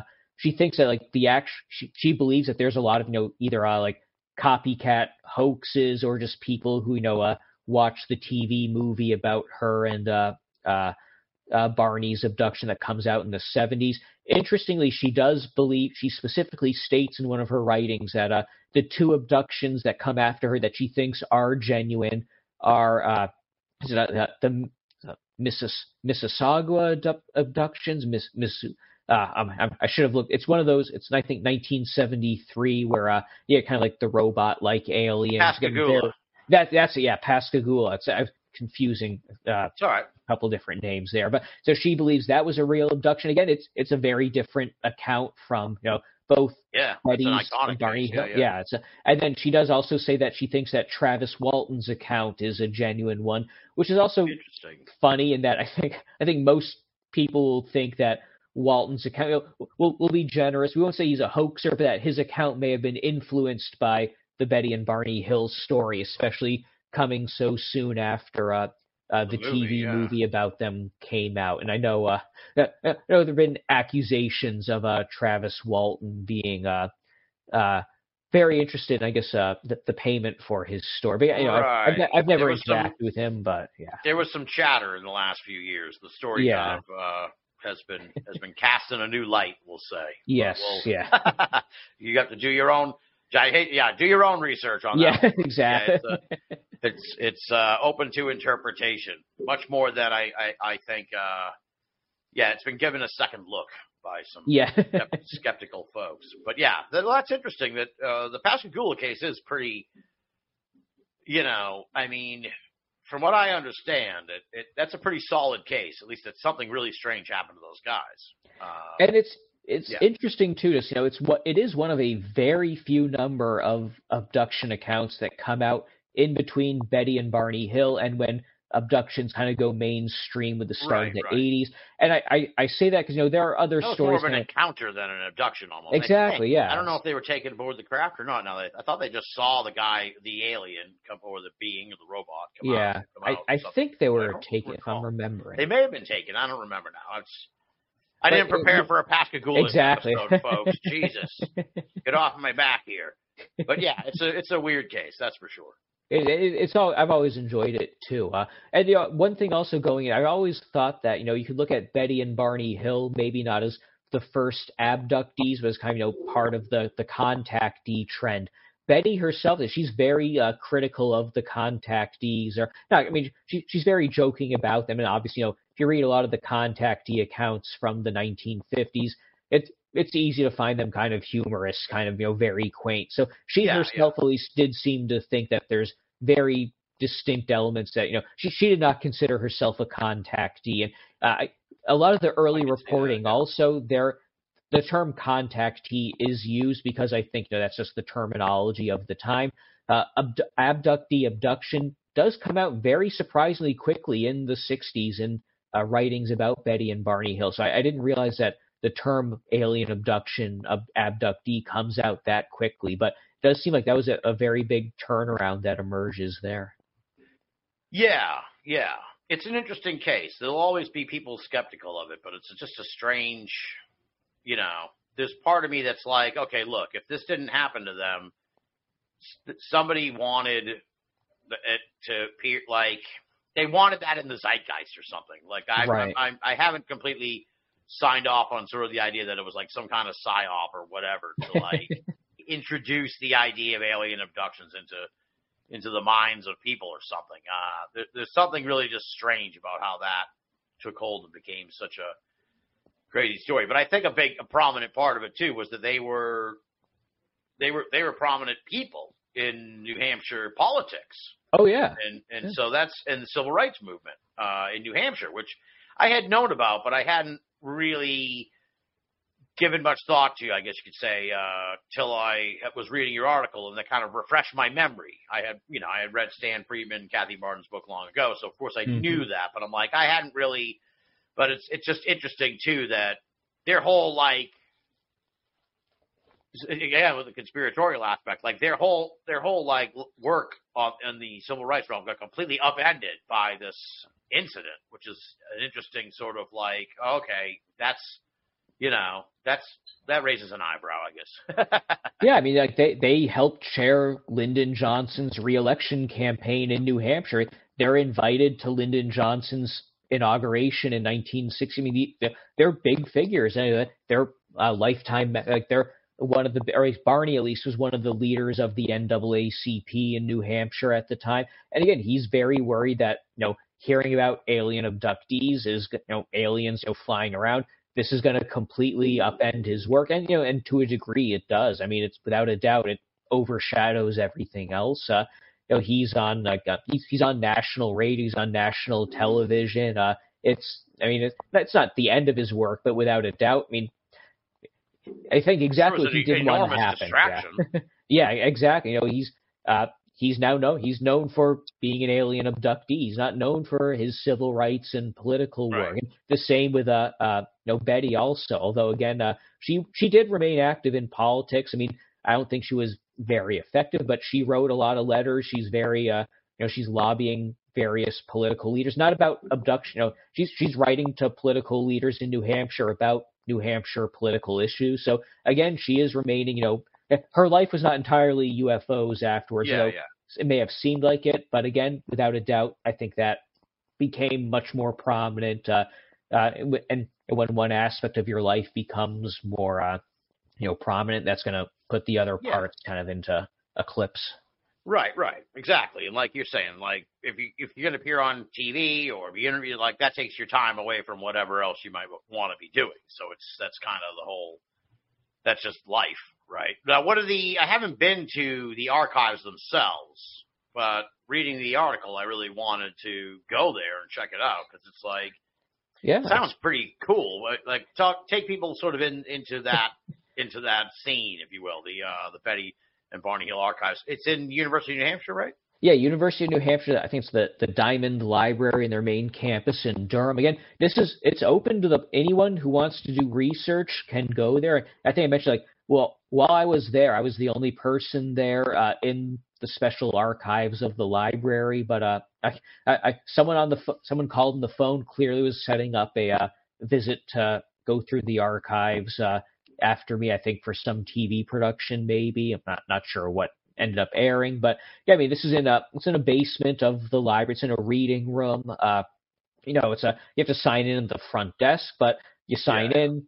There's a reading room. You can you know bring your laptop, your computer, your uh you know pen and pa- or pencil and paper. I think not pen, but pencil. They require you. Uh, Uh, and you know they'll they'll wheel out the boxes of personal files. Uh, you know, there's a guide online to you know what boxes each contain. You go through them.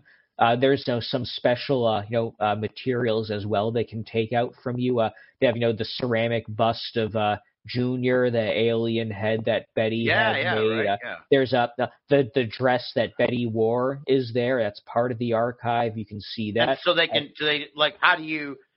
You're just like, hey, can you get the dress? I'd like to take a look at it. Yeah, you, can you can ask them. You know, they'll That's bring they, crazy. they will uh, they'll put it in like one of the side rooms, open it up, and you know again on a on a busy day there might be other people in the archives looking through other materials, but again, you know you can you take out the the Betty and Barney Hill stuff. Any as, as at least as far as I'm aware, I don't I don't think it, That's anything awesome. has I need to changed since. But yeah, I mean it's again it's, I'm again it's one of the things where UFOs are so prominent now. I think many researchers who are getting into it don't know how easy it is. I mean, again, you have to you have to drive to Durham, New Hampshire. Right, yeah, You might yeah, need a hotel, but again, you don't need any special credentials to look at. You know, a lot of the you know, the the you know case zero stuff of you know the modern UFO area. Anyone who has an interest can go, and you know, no one's going to stop you. No one's going to you know gatekeep you. You can look through all the stuff yourself. And again, I mean, now now I'm starting to sound like a curmudgeon. You know, it's a it's a lot easier just to make you know a TikTok video than it is to actually go do research and see what uh actually someone said at the time, or you know, to see the actual yeah, yeah. it- this goes beyond you know just you know UFOs or flat Earth. I mean, again, I think I think it's a, a wider issue with uh with research uh, uh in in this in the paranormal field. We'll say. Yeah. Well, it's for most of these folks, it's like a hobby, so it's hard. To, Right. I can I can give them kind of a pass uh, on that in a sense, but it's yeah. I I think also it's a maybe I don't know how old you are, but uh, it's sort I think it might be kind of an age thing too, where it's at some point you kind of like I I want to see the Betty and Barney. I want to see Betty's dress. I want to see this bust. I want now. I want to go and check this thing out. Like I, I went to Moth, you know, West Virginia, where the Mothman thing. I wanted to see Right.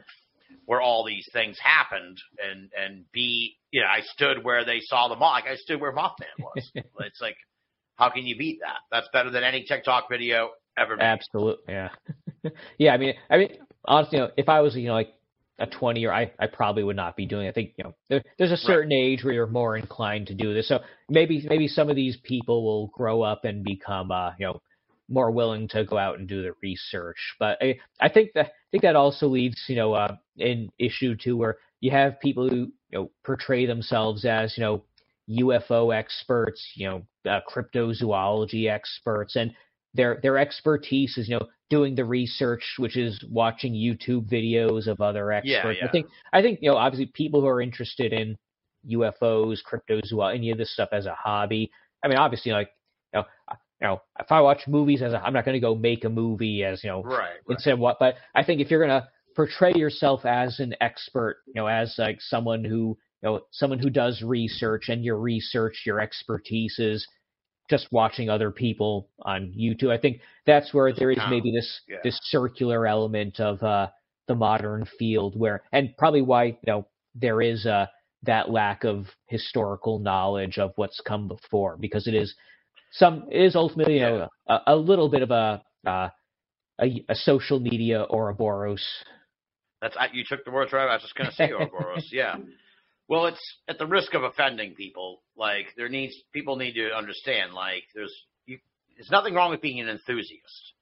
That's like, but if you say you're like a UFO researcher or a Bigfoot researcher, it's very like like like Ed's saying, it's very. Are you really? What are you researching? Like just reading a lot of books and watching a lot of YouTube videos. It's like that's why I never really said I'm like a UFO researcher. I'm not really, or a Bigfoot researcher or ghost. Like I'm not actually doing. I I'm a paranormal researcher in the sense that I'm researching the world of the paranormal, like the people in the paranormal, not not the paranormal itself. So that's that's about as far as I would go with ever even tagging myself a researcher. Otherwise, I'm just an enthusiast. I'm just a fan of these weird things, and I'm an observer of of them. But it's like, yeah, people they throw around researcher pretty loosely uh, in the world of the paranormal. That's for sure. Yeah, and you know, it's, it's I think there's also uh, you know a degree of what exactly counts as research. That's uh, even you know right from people in the field. You know, there's some again. You know, if, if you think uh, I've talked a bit with uh, an author, David Halperin. He wrote a book a few years ago called Intimate Alien, and you know he recounts uh, his own you know childhood as a teenager in the 1960s who was interested in you know UFOs and trying to interview uh, people who were uh, you know witnessed UFOs, try to find landing sites. You know, as yeah, yeah. as a, as a teenager, you know, I think there is a, a certain element of that was maybe you know a bit more common amongst the uh, the enthusiasts. I think yeah, probably a degree of it. Yeah, Yeah, I think maybe it's also it was you know you don't have not again not to kind of say that social media is bad. I don't I don't think it's bad, but I think there there's an ease to it that I think precludes uh the you know if you have to travel you know to talk with you know someone else who's in you know a big fan of flying saucers, you're more willing to travel with them you know to see some reported sighting, and I think Yeah, there's a bit less of that now. Yeah, for sure. And and the immediacy of everything makes it so why Yeah, home. You know, look, it's like why would I go to the football game when I can watch? It's better to watch it at home on TV. It's like they've made everything so comfortable now that it's yep, you know, yep. they almost discourage anyone to do anything. But and I I should I almost want to want to sort of backpedal just a little bit. Look, if you read a lot, let's say you read a shitload of books, then yeah, okay, you can call yourself a researcher. That's kind of you know at this day and age that's pretty fucking good compared to yeah, if you're just yeah. if you're just if you're just watching if if you just watch hours of YouTube videos, like I don't, I can't I can't cotton to that. I, I don't I don't really know if that's research. So you're just watching other people's research. But we're, now we're probably getting pedantic. Um, yeah. Well, there's you know it's just uh, the podcasts too, where it's just the the worst type of podcast is just you know the reading like Wikipedia articles straight off and just it's.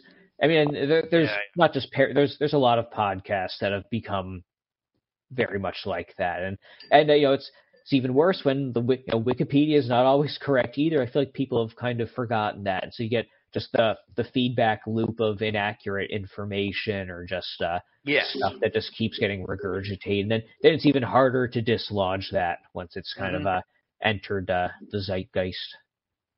Yeah, well, you, yeah, you, you, you, yeah. I, I hadn't really thought about it, but it is kind of like a pet peeve uh, of mine, and and uh, and I don't listen to any of these shows, so I, you know, maybe some of them are really good. So I, I okay, I'm not gonna, um, I'm not gonna get all virulent about it, but it's like, I'm not a big fan of like shows that are like, okay, this week we're gonna talk about the Spring Heel Jack case and I'm going to tell you about the Spring Heel Jack. And like you said, it relies on sure Wikipedia and articles written by places all over, you know, all different articles, and some of them probably do some pretty good research into it. But it's like I'd rather just talk to the person who wrote the book on Spring Heel Jack, or like Yeah. I'd rather I'd rather speak to someone who has put in years and months and whatever research into this case than than just like okay, I'm going to spend the week doing a deep dive on Spring Heel Jack, and then we're going to do that for the show this week or whatever. Yeah, so there's always you know uh, uh, the personal touch from the you know the obsessive person who's you know spent you know their lives looking into a topic and just Yeah. you get the especially you know I, and I, I know this from writing a book now it's a you get you can get the stuff that has to get cut out of the book too and you know the little interesting factoids that kind of hard to squeeze into the uh, uh, manuscript here and there. Now, is what's been the reaction? I guess the college is cool with the flat Earth interest, right? Yeah, yeah. I mean, I've I've certainly had no response from. I mean, now if I was maybe imagine it's gonna- if I was using classes you know, to teach Earth. my students, yeah, if I was telling my students that the Earth was flat, that might be something different. But Right, so, right. so I think you know they're they're happy to have you know just a big academic publisher willing to put out something from a uh, a faculty member. So yeah, like I said, there's been not a whole again, you know, like you know, like uh, with stuff like you know the Lemuria book. Uh, I have a friend who's writing a book on the Hollow Earth. You know, there's certainly Oh, no, nice. uh, uh, yeah. Which again, I think uh, I think the last Hollow Earth book came out maybe like 2006 or so. It's it's been a Oh, wow. long time since uh, there's really been a focus on that, uh, that would be in like a single tome. Yeah, but Yeah, yeah. and so again, you know, we, we live in a you know an era when uh you know I think think there's a lot of people recognize this is a, a field that's worth studying. And uh, I know uh, uh professor at uh, Central Connecticut State University, Kenneth Feder. He writes a lot about these you know like uh, uh he he's an archaeologist. Uh, he specializes in Native American archaeology, but he spends a lot of his time writing about you know like uh, uh pseudo archaeology. Uh, you know, Right, right. I think frauds, myths, and mysteries, the title of Oh, one of his books. So again, you know, it's a there. There are academics who write about this. Uh, again, you also know at uh, Kean University in New Jersey, Brian Regal wrote "Searching for Sasquatch." Uh, again, very very well researched book. Uh, he he's written on uh, the Jersey Devil and uh, uh, oh, mo- mo- his most recent book, I think two years ago now, maybe, uh, was uh, I forget it's uh, something about like uh, the various like alternative myths of American discoveries, you know, like the Vikings, Ah, okay, yeah, like the the Portuguese, all this. So again, you know, there there's plenty of academics who are writing this, and you know, it's just it's like any other field, you know, it's uh, if you if as long as you can justify, as long as you're not, you know, uh, writing something you know completely crazy that you're advocating, then I think most That makes people sense. are going to be fine with it.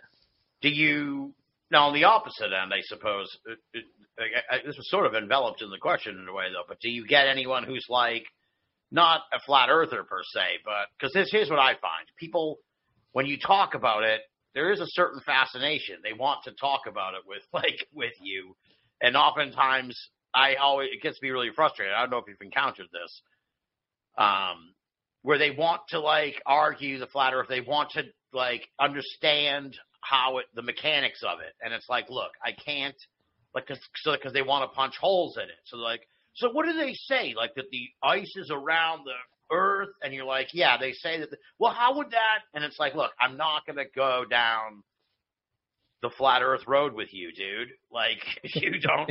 It's it's not fucking flat, man. So like, don't even enter. This is like arguing if like dogs can talk or whatever. It's like you need to you need to like let it go. But that's but I don't know. Have you encountered that where people kind of like want to kind of like press press the edges, press your edges in a way, and it's just like and probe the topic with someone who actually knows something about the flat Earth, and it's like no, no, no, that's not where we're going. Yeah, it's like uh, that, like you know, uh, the idea of like uh, you know the sun orbiting around the Earth, and you know, oh, you know, like if they don't believe in gravity, then you know what's what's holding the Earth up? You know, where, where was the Earth floating? Uh, like Yeah, a, yeah. a lot of uh, a lot of desire to kind of you know dive into some of the uh, uh, uh you know, I guess mecha- mechanistic issues Yeah. behind flat. But yeah, the logistics of it. Yeah, they want to argue logistics of flat Earth, and it's like you're you're barking up the wrong tree. Yeah, yeah. and you- you- I think if you ask a lot of flat earthers, you know, they'll just say, "Oh, it's just you know magnets, or you know, it's God, or it's acceleration." Just you know, that's. I I think a lot of them aren't as you know concerned with it either. And Either. you know, again, yeah, you know, like, yeah. it, when- you you tell someone like you know I'm I'm writing about you know like uh know, I you know I know people who've written about spiritualism you know you know no one's gonna say like oh but you know where do they think the ectoplasm comes from oh Right, ghost right, it's, right. it's magic you know wha- whatever yeah it's just yeah there I think there's certain things where uh it does there's a certain incredulity. I, I think I think you know again, especially amongst you know a certain uh, set of you know uh, more more liberal secular academics. I think that are uh, you know find it very hard to kind of perceive this. Now I think in the humanities, I think you know it's more t- more used to uh, you know taking you know the, the beliefs of other you know groups at their own values. I think maybe there's a bit of interpretation from that. I think more from kind of the uh, uh, STEM fields, you know, like uh, like physics, astronomy, mathematics. I think that's where uh, the, the more incredulous uh, uh, Yes, inclined, or the more uh, argumentative will say. Again, you know, I'm, reminded also that's uh, you know wh- one I think inadvertently one of the big popularizers of you know the flat Earth idea was Neil deGrasse Tyson, you know, an astrophysicist who I think didn't quite seem to grasp, you know, just like by trying, you know, to point out all the various inaccuracies of flat earther ideas. It was maybe helping, you know, popularize it to Yeah, some yeah. extent also. But I think that also is a, a reflection of a, a certain, uh, uh, we'll- we'll say a certain pedantic streak in his personality also that, uh, yeah, yeah, yeah. He had to like he had to like take them down a peg where it's like, no, dude, just by talking about them, you're raising their profile to a level that now more people are getting tuned into the flat Earth. Yeah, that was on the upswing of that, the late Yep, late yep. late 2010s cycle. Um, have you? I'm trying to think of the name of this. It's a. cons- We may have even talked about it when you were on the show uh, back in uh, in 2020. It's mud floods. Have you Oh, looked at this, this insane conspiracy theory that's like it's Tartuga? I think is the other part. yeah, I'm yeah, uh, sure. uh, It- it- it- Tartarians, yeah. Tartar- yeah, I haven't done a deep dive into it, but have you looked at all this fucking craziness? This is another thing. Again, I may have mentioned this to you at some point, but it was like as the Flat Earth convention was winding down in Dallas that that weekend I went. Um, there was like a couple of dudes like off to the side, and they're kind of like looking at their phones and, and showing each other videos and shit. And I'm like, but and they were like, ju- they were ready to jump ship. They were ready to leave Flat Earth and go to Tortuga or Tartaria and the mud floods. They're like, there's some real fucking, there's some real good work being done here uh, by this YouTube channel on on mud floods and all this. And I'm just like, I got, I'm I'm fucking three days deep into a flat Earth convention, dude. I'm flying Yeah. home tomorrow. I can't, I cannot even touch this mud flood Tartaria shit. That like, you can't drop a brand new crazy ass conspiracy theory on me, man. I'm I'm fucking done.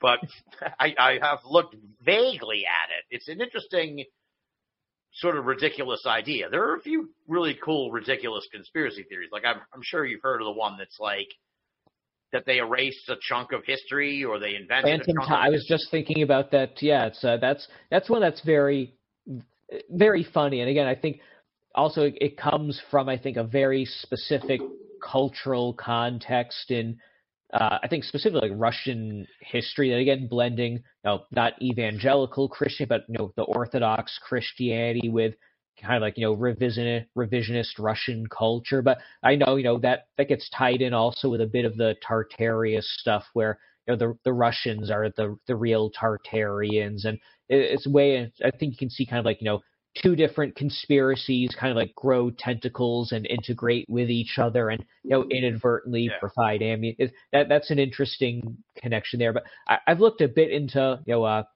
mud flood Tartare, but again, like you, it's just it's.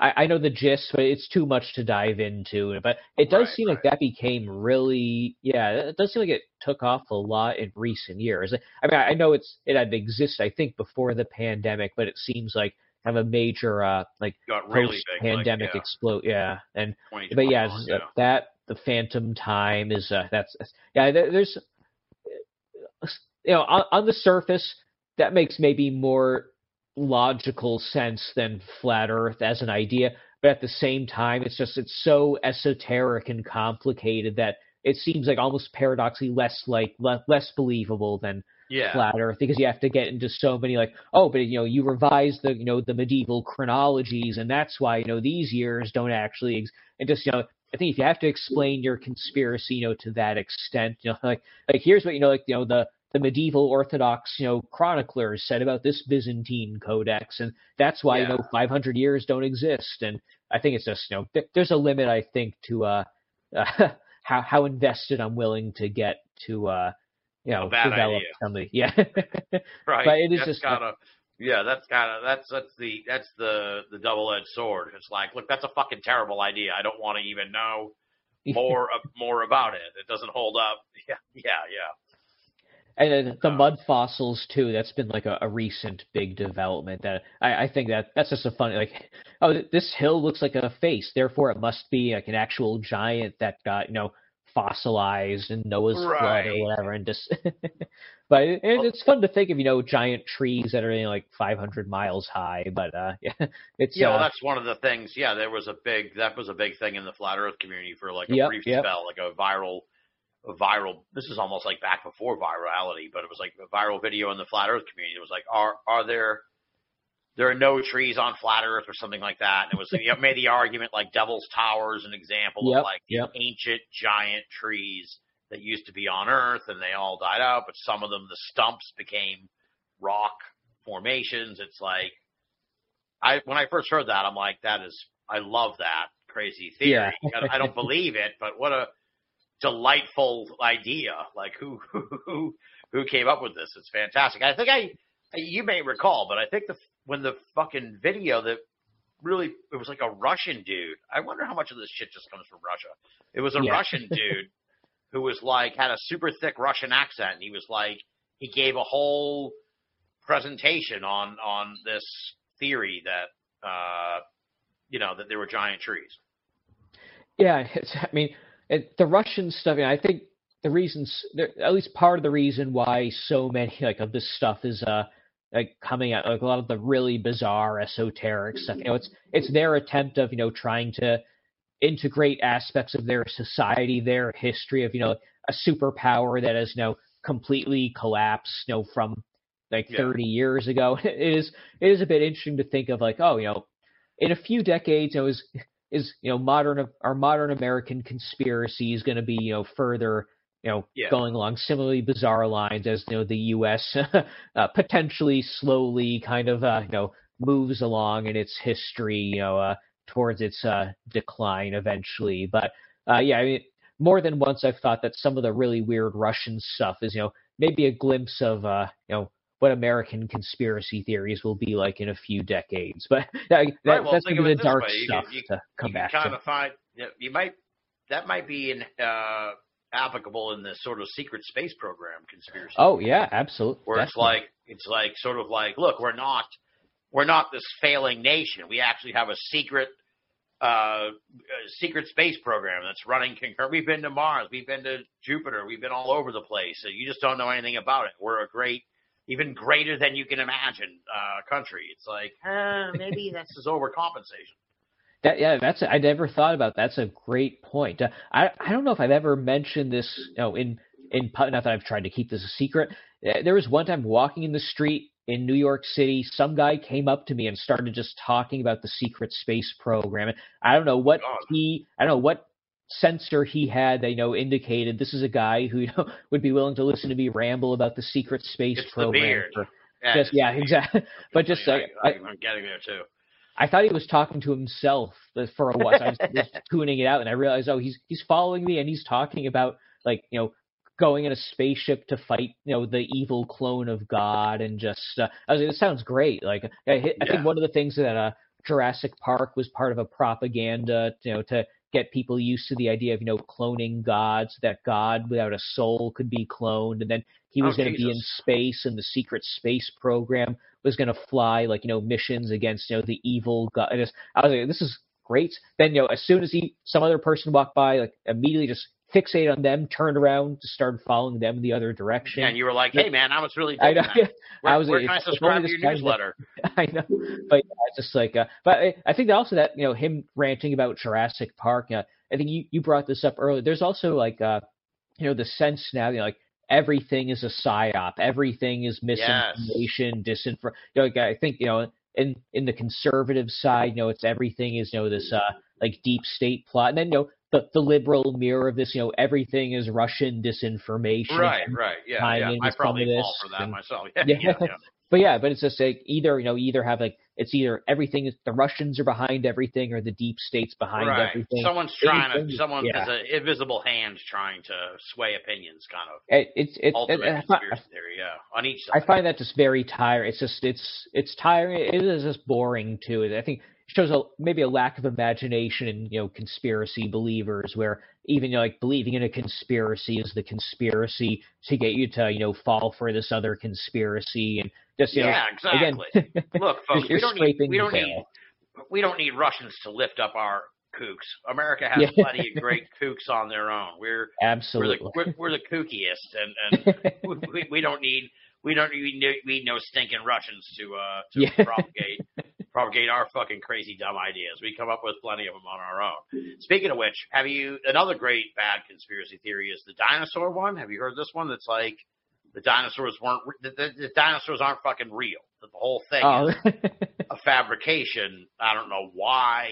You know, I don't know why. It's another one of those conspiracy theories that I just it's so dumb that I haven't looked into it, but I have heard of it because uh, there was a a very angry conspiracy theorist who like demanded that this McDonald's in Arizona remove their giant dinosaur because dinosaurs didn't exist. So I guess the the idea is like that the bones are like fabrications for again I don't know why. It's one of one of those like I don't know why, but it's been around for a while. this this sounds like some kind of like early 2000s like early internet atheist like satire of creationists like you know Yeah. the, the devil created the dinosaur bones to fool you and Yes, Yeah, that, yeah, that kind of thing. Yeah, yeah, yeah. but it's just funny like if you talk with a lot of creation you know they uh, there, there's a good documentary from a few years ago about the creation museum in uh, kentucky called we believe in dinosaurs I mean, they they have a giant you know actual like uh i think it's a tyrannosaurus rex uh, skeleton you know fossilized Yeah. skeleton in their museum they believe that dinosaurs exist just know that again they believe that dinosaurs still exist somewhere in the world today because according Oh, to them you know, oh, Menendez. yeah, exactly. Because only God has the ability, you know, to you know create and kill species. So even you know, kind of like the perception that they think that dinosaurs died in Noah's flood. No, because you you can't have extinction of uh, uh, kinds of uh, creatures. Only God can do that. So you know, uh, extinctions don't Yes. actually happen. Again, you can see how this has a certain maybe political slant as well. But I think also it's a recognition that you know dinosaurs are cool. Kids love dinosaurs. Uh, Right. Therefore, you know, if you embrace dinosaurs, it's a way to get kids interested. Uh, I think, uh, uh, again, that's not the documentary, but uh, there's a, a historian, uh, James Bielo, who uh, he interviewed a lot of the people who worked at the Creation Museum. I think kind of near the end, maybe they kind of like decided they didn't want him around as much. But you know, the people who are doing the sculptures, they're taking inspiration directly from Jurassic Park, from the Lord of the Rings movies, from Star Wars. Like they're looking at you know the models that these movies use. So these Yeah. blockbuster movies are shaping literally like how the creationists are trying to use dinosaurs to pull in you know kids and you know and adult. I mean Oh, adults God, love yeah. dinosaurs too, and a, I think there's there's an yeah, the uh, the creationists who think they know dinosaurs are all false. That's a uh, uh, uh, they're they're behind the times. Uh, surprisingly, Right, I, right. I do know there is a That's uh, interesting, yeah, because like dinosaurs, it makes sense where it's like dinosaurs are the the lure to get you to come. exactly. It's like, no, look, man, we we not only do we believe in dinosaurs, we think they're still around. And right, like, exactly. Fox, man, give me my here's twenty bucks. I want to get Yep. I want to get into this giant ship. I'll be honest, talking to you tonight about this, I we were kicking around. So we do this thing, friends of us, we all kind of go. So I now I'm kind of like I got to look into this because that would be a place I would like to go see that giant boat. I hope Yeah. it's still uh, open, but that enormous. It's like it's a whole experience. it's allegedly you know a full size replica of Noah's Ark. Again, you know, there's different you know ideas of how big Yeah. Noah's Ark was. I don't know how they're interpreting this, but uh, I've heard uh I have a friend who went there uh who's a paleontologist. She said it's worth going to see it, you know. So I, I've had it. It's been Oh, that's endorsed. awesome. I I have heard a, uh, this. Is, it's a few. It's almost ten years old now or so. I've heard it leaks when it rains, which That's is kind of thing, yeah, funny. I That- heard that, That's yeah, yeah. which is that's almost too good to be true. But I, I would like to go there too, just to experience it once. Uh, right? Yeah. you know, right. Yeah, it's, uh, it, it, it ha- you have to go take it in once. I feel like. I mean, again, you know, props to Ken Ham for building. You know, he he knew what he was doing when he built that thing. It's it's a great uh great draw for sure. But, Talk about roadside attractions. That's exactly, yeah. that's one right there for sure. now the megalodon, this paper you wrote. I right.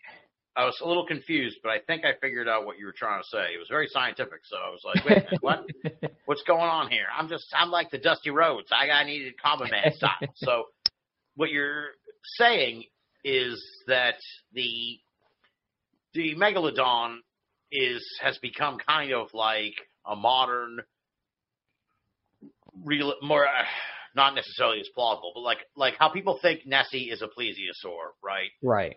The idea that megalodon is still out there hanging around in the ocean that's kind of the idea like that you're arguing in a sense that, that that's like this thing or maybe maybe this is what you what scientists say i'm not sure but the idea is that that that people still seem to think this megalodon's hanging around but actually it probably died out a long time ago is that so it's like kind of a weird cryptid of a of a new a, a new a, a unique classification of cryptid if you will Right. You know, it's again, it connects with some of the stuff we were talking with almost, earlier. yeah Exactly. Yeah. And it's it's that you know there before you know the modern age, you know, there's no like myths about megalodons still. You know, no no culture thinks that you know megalodons were still around. There's there's no you know mythologies of living megalodons. Uh, I mean, ancient, you know, or not even ancient, but you know, people pre-modern people around the world knew about megalodons, and as much as they found megalodon teeth, you can find megalodon teeth in religious ceremonies around the world. So again, and it's debated about how much uh, you know they they knew it was a separate species than you know say great white shark teeth. Not entirely clear about that, but really the idea that the megalodons still exist, which by the way, heavily it's a TikTok thing again. We're, we're coming back to TikTok, but again, this comes from efforts you know from modern science. The the origin of modern oceanography of you know uh, uh, charting the ocean floor comes from a British Navy expedition in the 1870s, HMS Challenger. They went around the world trying to chart, you know, the ocean floor. They dredge up some megalodon teeth from, you know, uh, the sea floor. This becomes the basis for an interpretation that these teeth are only a few thousand years old, so therefore megalodons could still exist. This, you know, supposedly scientific interpretation. Although I've, I've recently heard there's a uh, uh, another guy who does a lot of megalodon research, Tyler Greenfield. He just published an article point out that the guy who actually made this art, this uh, scientific interpretation of the megalodon teeth, he himself was big into cryptozoology, which is something that Ah. I did not. So again, th- there, there's hidden elements here as well. But yeah, you know, yeah, ostensibly, this is an oceanographer using oceanography, coming up with a scientific justification for this giant shark is still alive or plausibly still alive in the modern era. And as a result, uh, all of a sudden, there's all these megalodon sightings. You know, it becomes a cryptid. Th- thanks to books like Meg, but also Jaws, the original Jaws, the megalodon. It's it's in it's not physically in Jaws, but it's discussed in Jaws. Uh, the Hooper character, you know, Richard Dreyfuss in the movie, he talks about, you know, what if you know the shark is actually like a baby megalodon. So yeah, there's yeah, that yeah. connection in Jaws as well. But uh, you know, essentially, this is you know a It's crypto Put into the zeitgeist. exactly, and it's not coming from you know uh, like say Mokele Mbembe, where you have these indigenous stories, or with some of the woolly mammoth uh, sightings, like uh, indigenous stories from in particular uh, like the Sioux or uh, the Inuit in Alaska.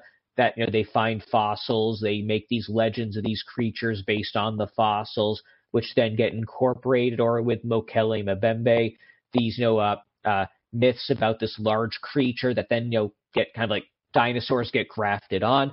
The megalodon, it's entirely a mythology that comes from science. You know, we're told you know science should not you know have mythology. You know, science should not you know lead to these kind of alternative views. But you know, nevertheless, the science at the time said the megalodon was this shark that once existed. It plausibly could still exist, even if then that then gets revised. It's no longer believed by mainstream science. But this is a cryptid. This you know a, a myth, a mythology of this living creature that is you know quote the you know because of science. It doesn't come from any kind of like pre-existing religion or mythology. This is a, a myth that comes from the interpretation of science, which is, you know, quote again, you know, air quotes, supposed to not happen. Science Right, supposed right. to clean up mythologies, not uh, uh, introduce them. So it's kind of the reverse of what we might think of as uh, the root Yeah. cause of this. Interesting, interesting. Yeah. Well, it's yeah, because I I kind of remember like he, he, left wondering sort of like where did this megalodon thing even come from because it's like kind of burst on the scene over the last few years too, especially so, or this is the turn of the century where it was like wait, wait now there's a giant super shark that's apparently like in the ocean that I you know so yeah it's in a way, it would be, in a sense, in a way, it sort of mirrors the argument, the Gigantopithecus argument, Right. which Yep. is like that the the Bigfoot is that the- is a remnant Gigantopithecus that's just still hanging around, uh, that somehow managed to s- survive into modern times and evolve into something we- we know as Bigfoot today. Or you know, you get the the discoveries of Neanderthals, and then that's you know adapted to oh you know these these alternate humanoid forms that used to coexist with humans. So therefore, uh, you know, if you read some like Bernard Heuvelmans' later stuff, everything is a Neanderthal according to him. Like you know, fairies, God, it's just it's all Neanderthals that are still. You know, the jinns are Neanderthals. You know, he wrote some article about you know trying to say that you know uh, uh, yeah. The prophet Muhammad is hanging out with Neanderthals, and that's where all these like Islamic teachings come from, which is a very interesting you know, point of view from there. But yeah, Yeah. again, it's uh, these ideas of uh, you know, uh, interpretation uh, of you know interesting things in nature, then seem to be you know able to justify things, and even uh, uh even in again the Victorian era, this is called the Turanian hypothesis that uh, not a lot, but some people in the Victorian era had this idea. They're discovering things like you know uh, Neanderthals, and this is leading to the idea that uh, you know fairies, goblins, elves, and you know uh, Scandinavian culture that this is actually like folk memory of early interactions with Neanderthals, and so in a way, again, this is this is reflected back in kind of a the 1800s mythology, folklore, anthropology studies. Interesting. That's really interesting. I've, I think I mentioned this when we had, uh, I don't know if it was, yeah, Chris Cogswell and uh, Bernie Mayhew from Mad Scientist podcast. I think we had them on the show, and I think I brought this up on the show, but uh, I don't expect you to really know the answer to this, but the, the I am this may be a seed for a future Banal America. I'll just put it out there in the ether, but I, I have always been fascinated by like how did they even they find these giant bones. Like, how did they even come up with fucking dinosaurs? Like, it must not not that they came up with them, but like, how they figure that out? That's so. It's just just from the bones they found in the ground. Like, I'd love to revisit that that journey of human understanding. So maybe maybe someday uh, in the future on the show. But yeah, that that always kind of struck me as like talk about like human achievement. Like, Yeah, I, Like, yeah, we- absolutely. we found these bones on the ground. Now we can tell you that they belong to these. Although you know, it's interesting if you look at the evolution of dinosaurs. Like the way they're depicted has changed over time, like Mhm. subtly till it's like Santa Claus. It's like it changes a little bit. They- They gain, you know, to the point now where they're like. I think a lot of a lot of them they're like they they a lot more than when I was a kid, which was like thirty years ago now. Um, when I was a kid, it was just like they were all like super scaly, like lizard things, and now it's like no, a lot of them had feathers. Turns out, so a lot of them, and it's like, wait, what? So you- they are de- they are depicted. I've seen uh, dinosaur bros complain like on Twitter. There's like they're making the dinosaurs look wimpy now because they put feathers on them. It's like, well, they figured out that they had feathers, dude. I don't know what to tell you.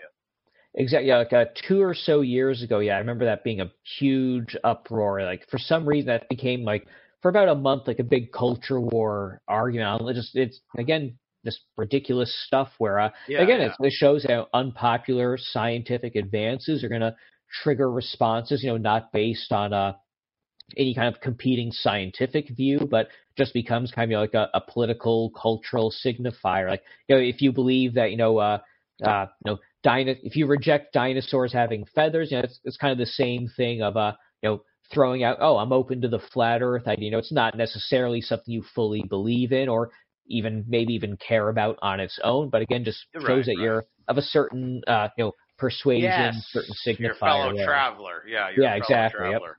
yeah, you're willing to throw the idea out there. So I've I've had you here for a long time now, and I it's getting late. We're on the East Coast, so I'll, I'll let you get going. But so the book is you're a work in progress now. Obviously, you've you signed the deal. You said like late 25, early 26, maybe. Yeah, it's a- when you think you'll have it. The be in- manuscript in is hands. due manuscript is due end of May of 2025. It, it may be in earlier, we'll see. But yeah, my, my guess by hopefully by late 2025, early 26, it should be out. Uh, it's Yeah. it'll be around 120,000 words in length, so Wow. there a nice meaty nice meaty text to uh, sink your teeth into. So uh, hopefully it'll uh, you know be, be wor- I'll, I'll say it definitely will be worth the wait. You know, this has been again something I've been working on in some form since 2019. So uh, you know, s- slowly bits and pieces, but oh, this will be coming out, and uh, I, I'm I'm very interested in uh, the reception to that. I hope. I, my my dream is that some flat earthers will read this. I would love to have some conversations uh, with them, with uh, you know, discussing the yeah. receptions with them. So that that that's my goal. You know, maybe go to a flat Earth conference and you know set up a table and sell a few copies there. Uh, Oh wow, I'd be interested in the reaction. So we'll, we'll we'll see what flat Earth conferences are available at the time. But uh, yeah, so uh, I will I'm- be I'm I will be your roadie for that, dude. You just Uh, let abs- me know. I'll be I'll your you entry up on into that. the into the world of the flat earthers. It's a uh yeah. Will you be covering in the book now? Will you touch on the modern era at all?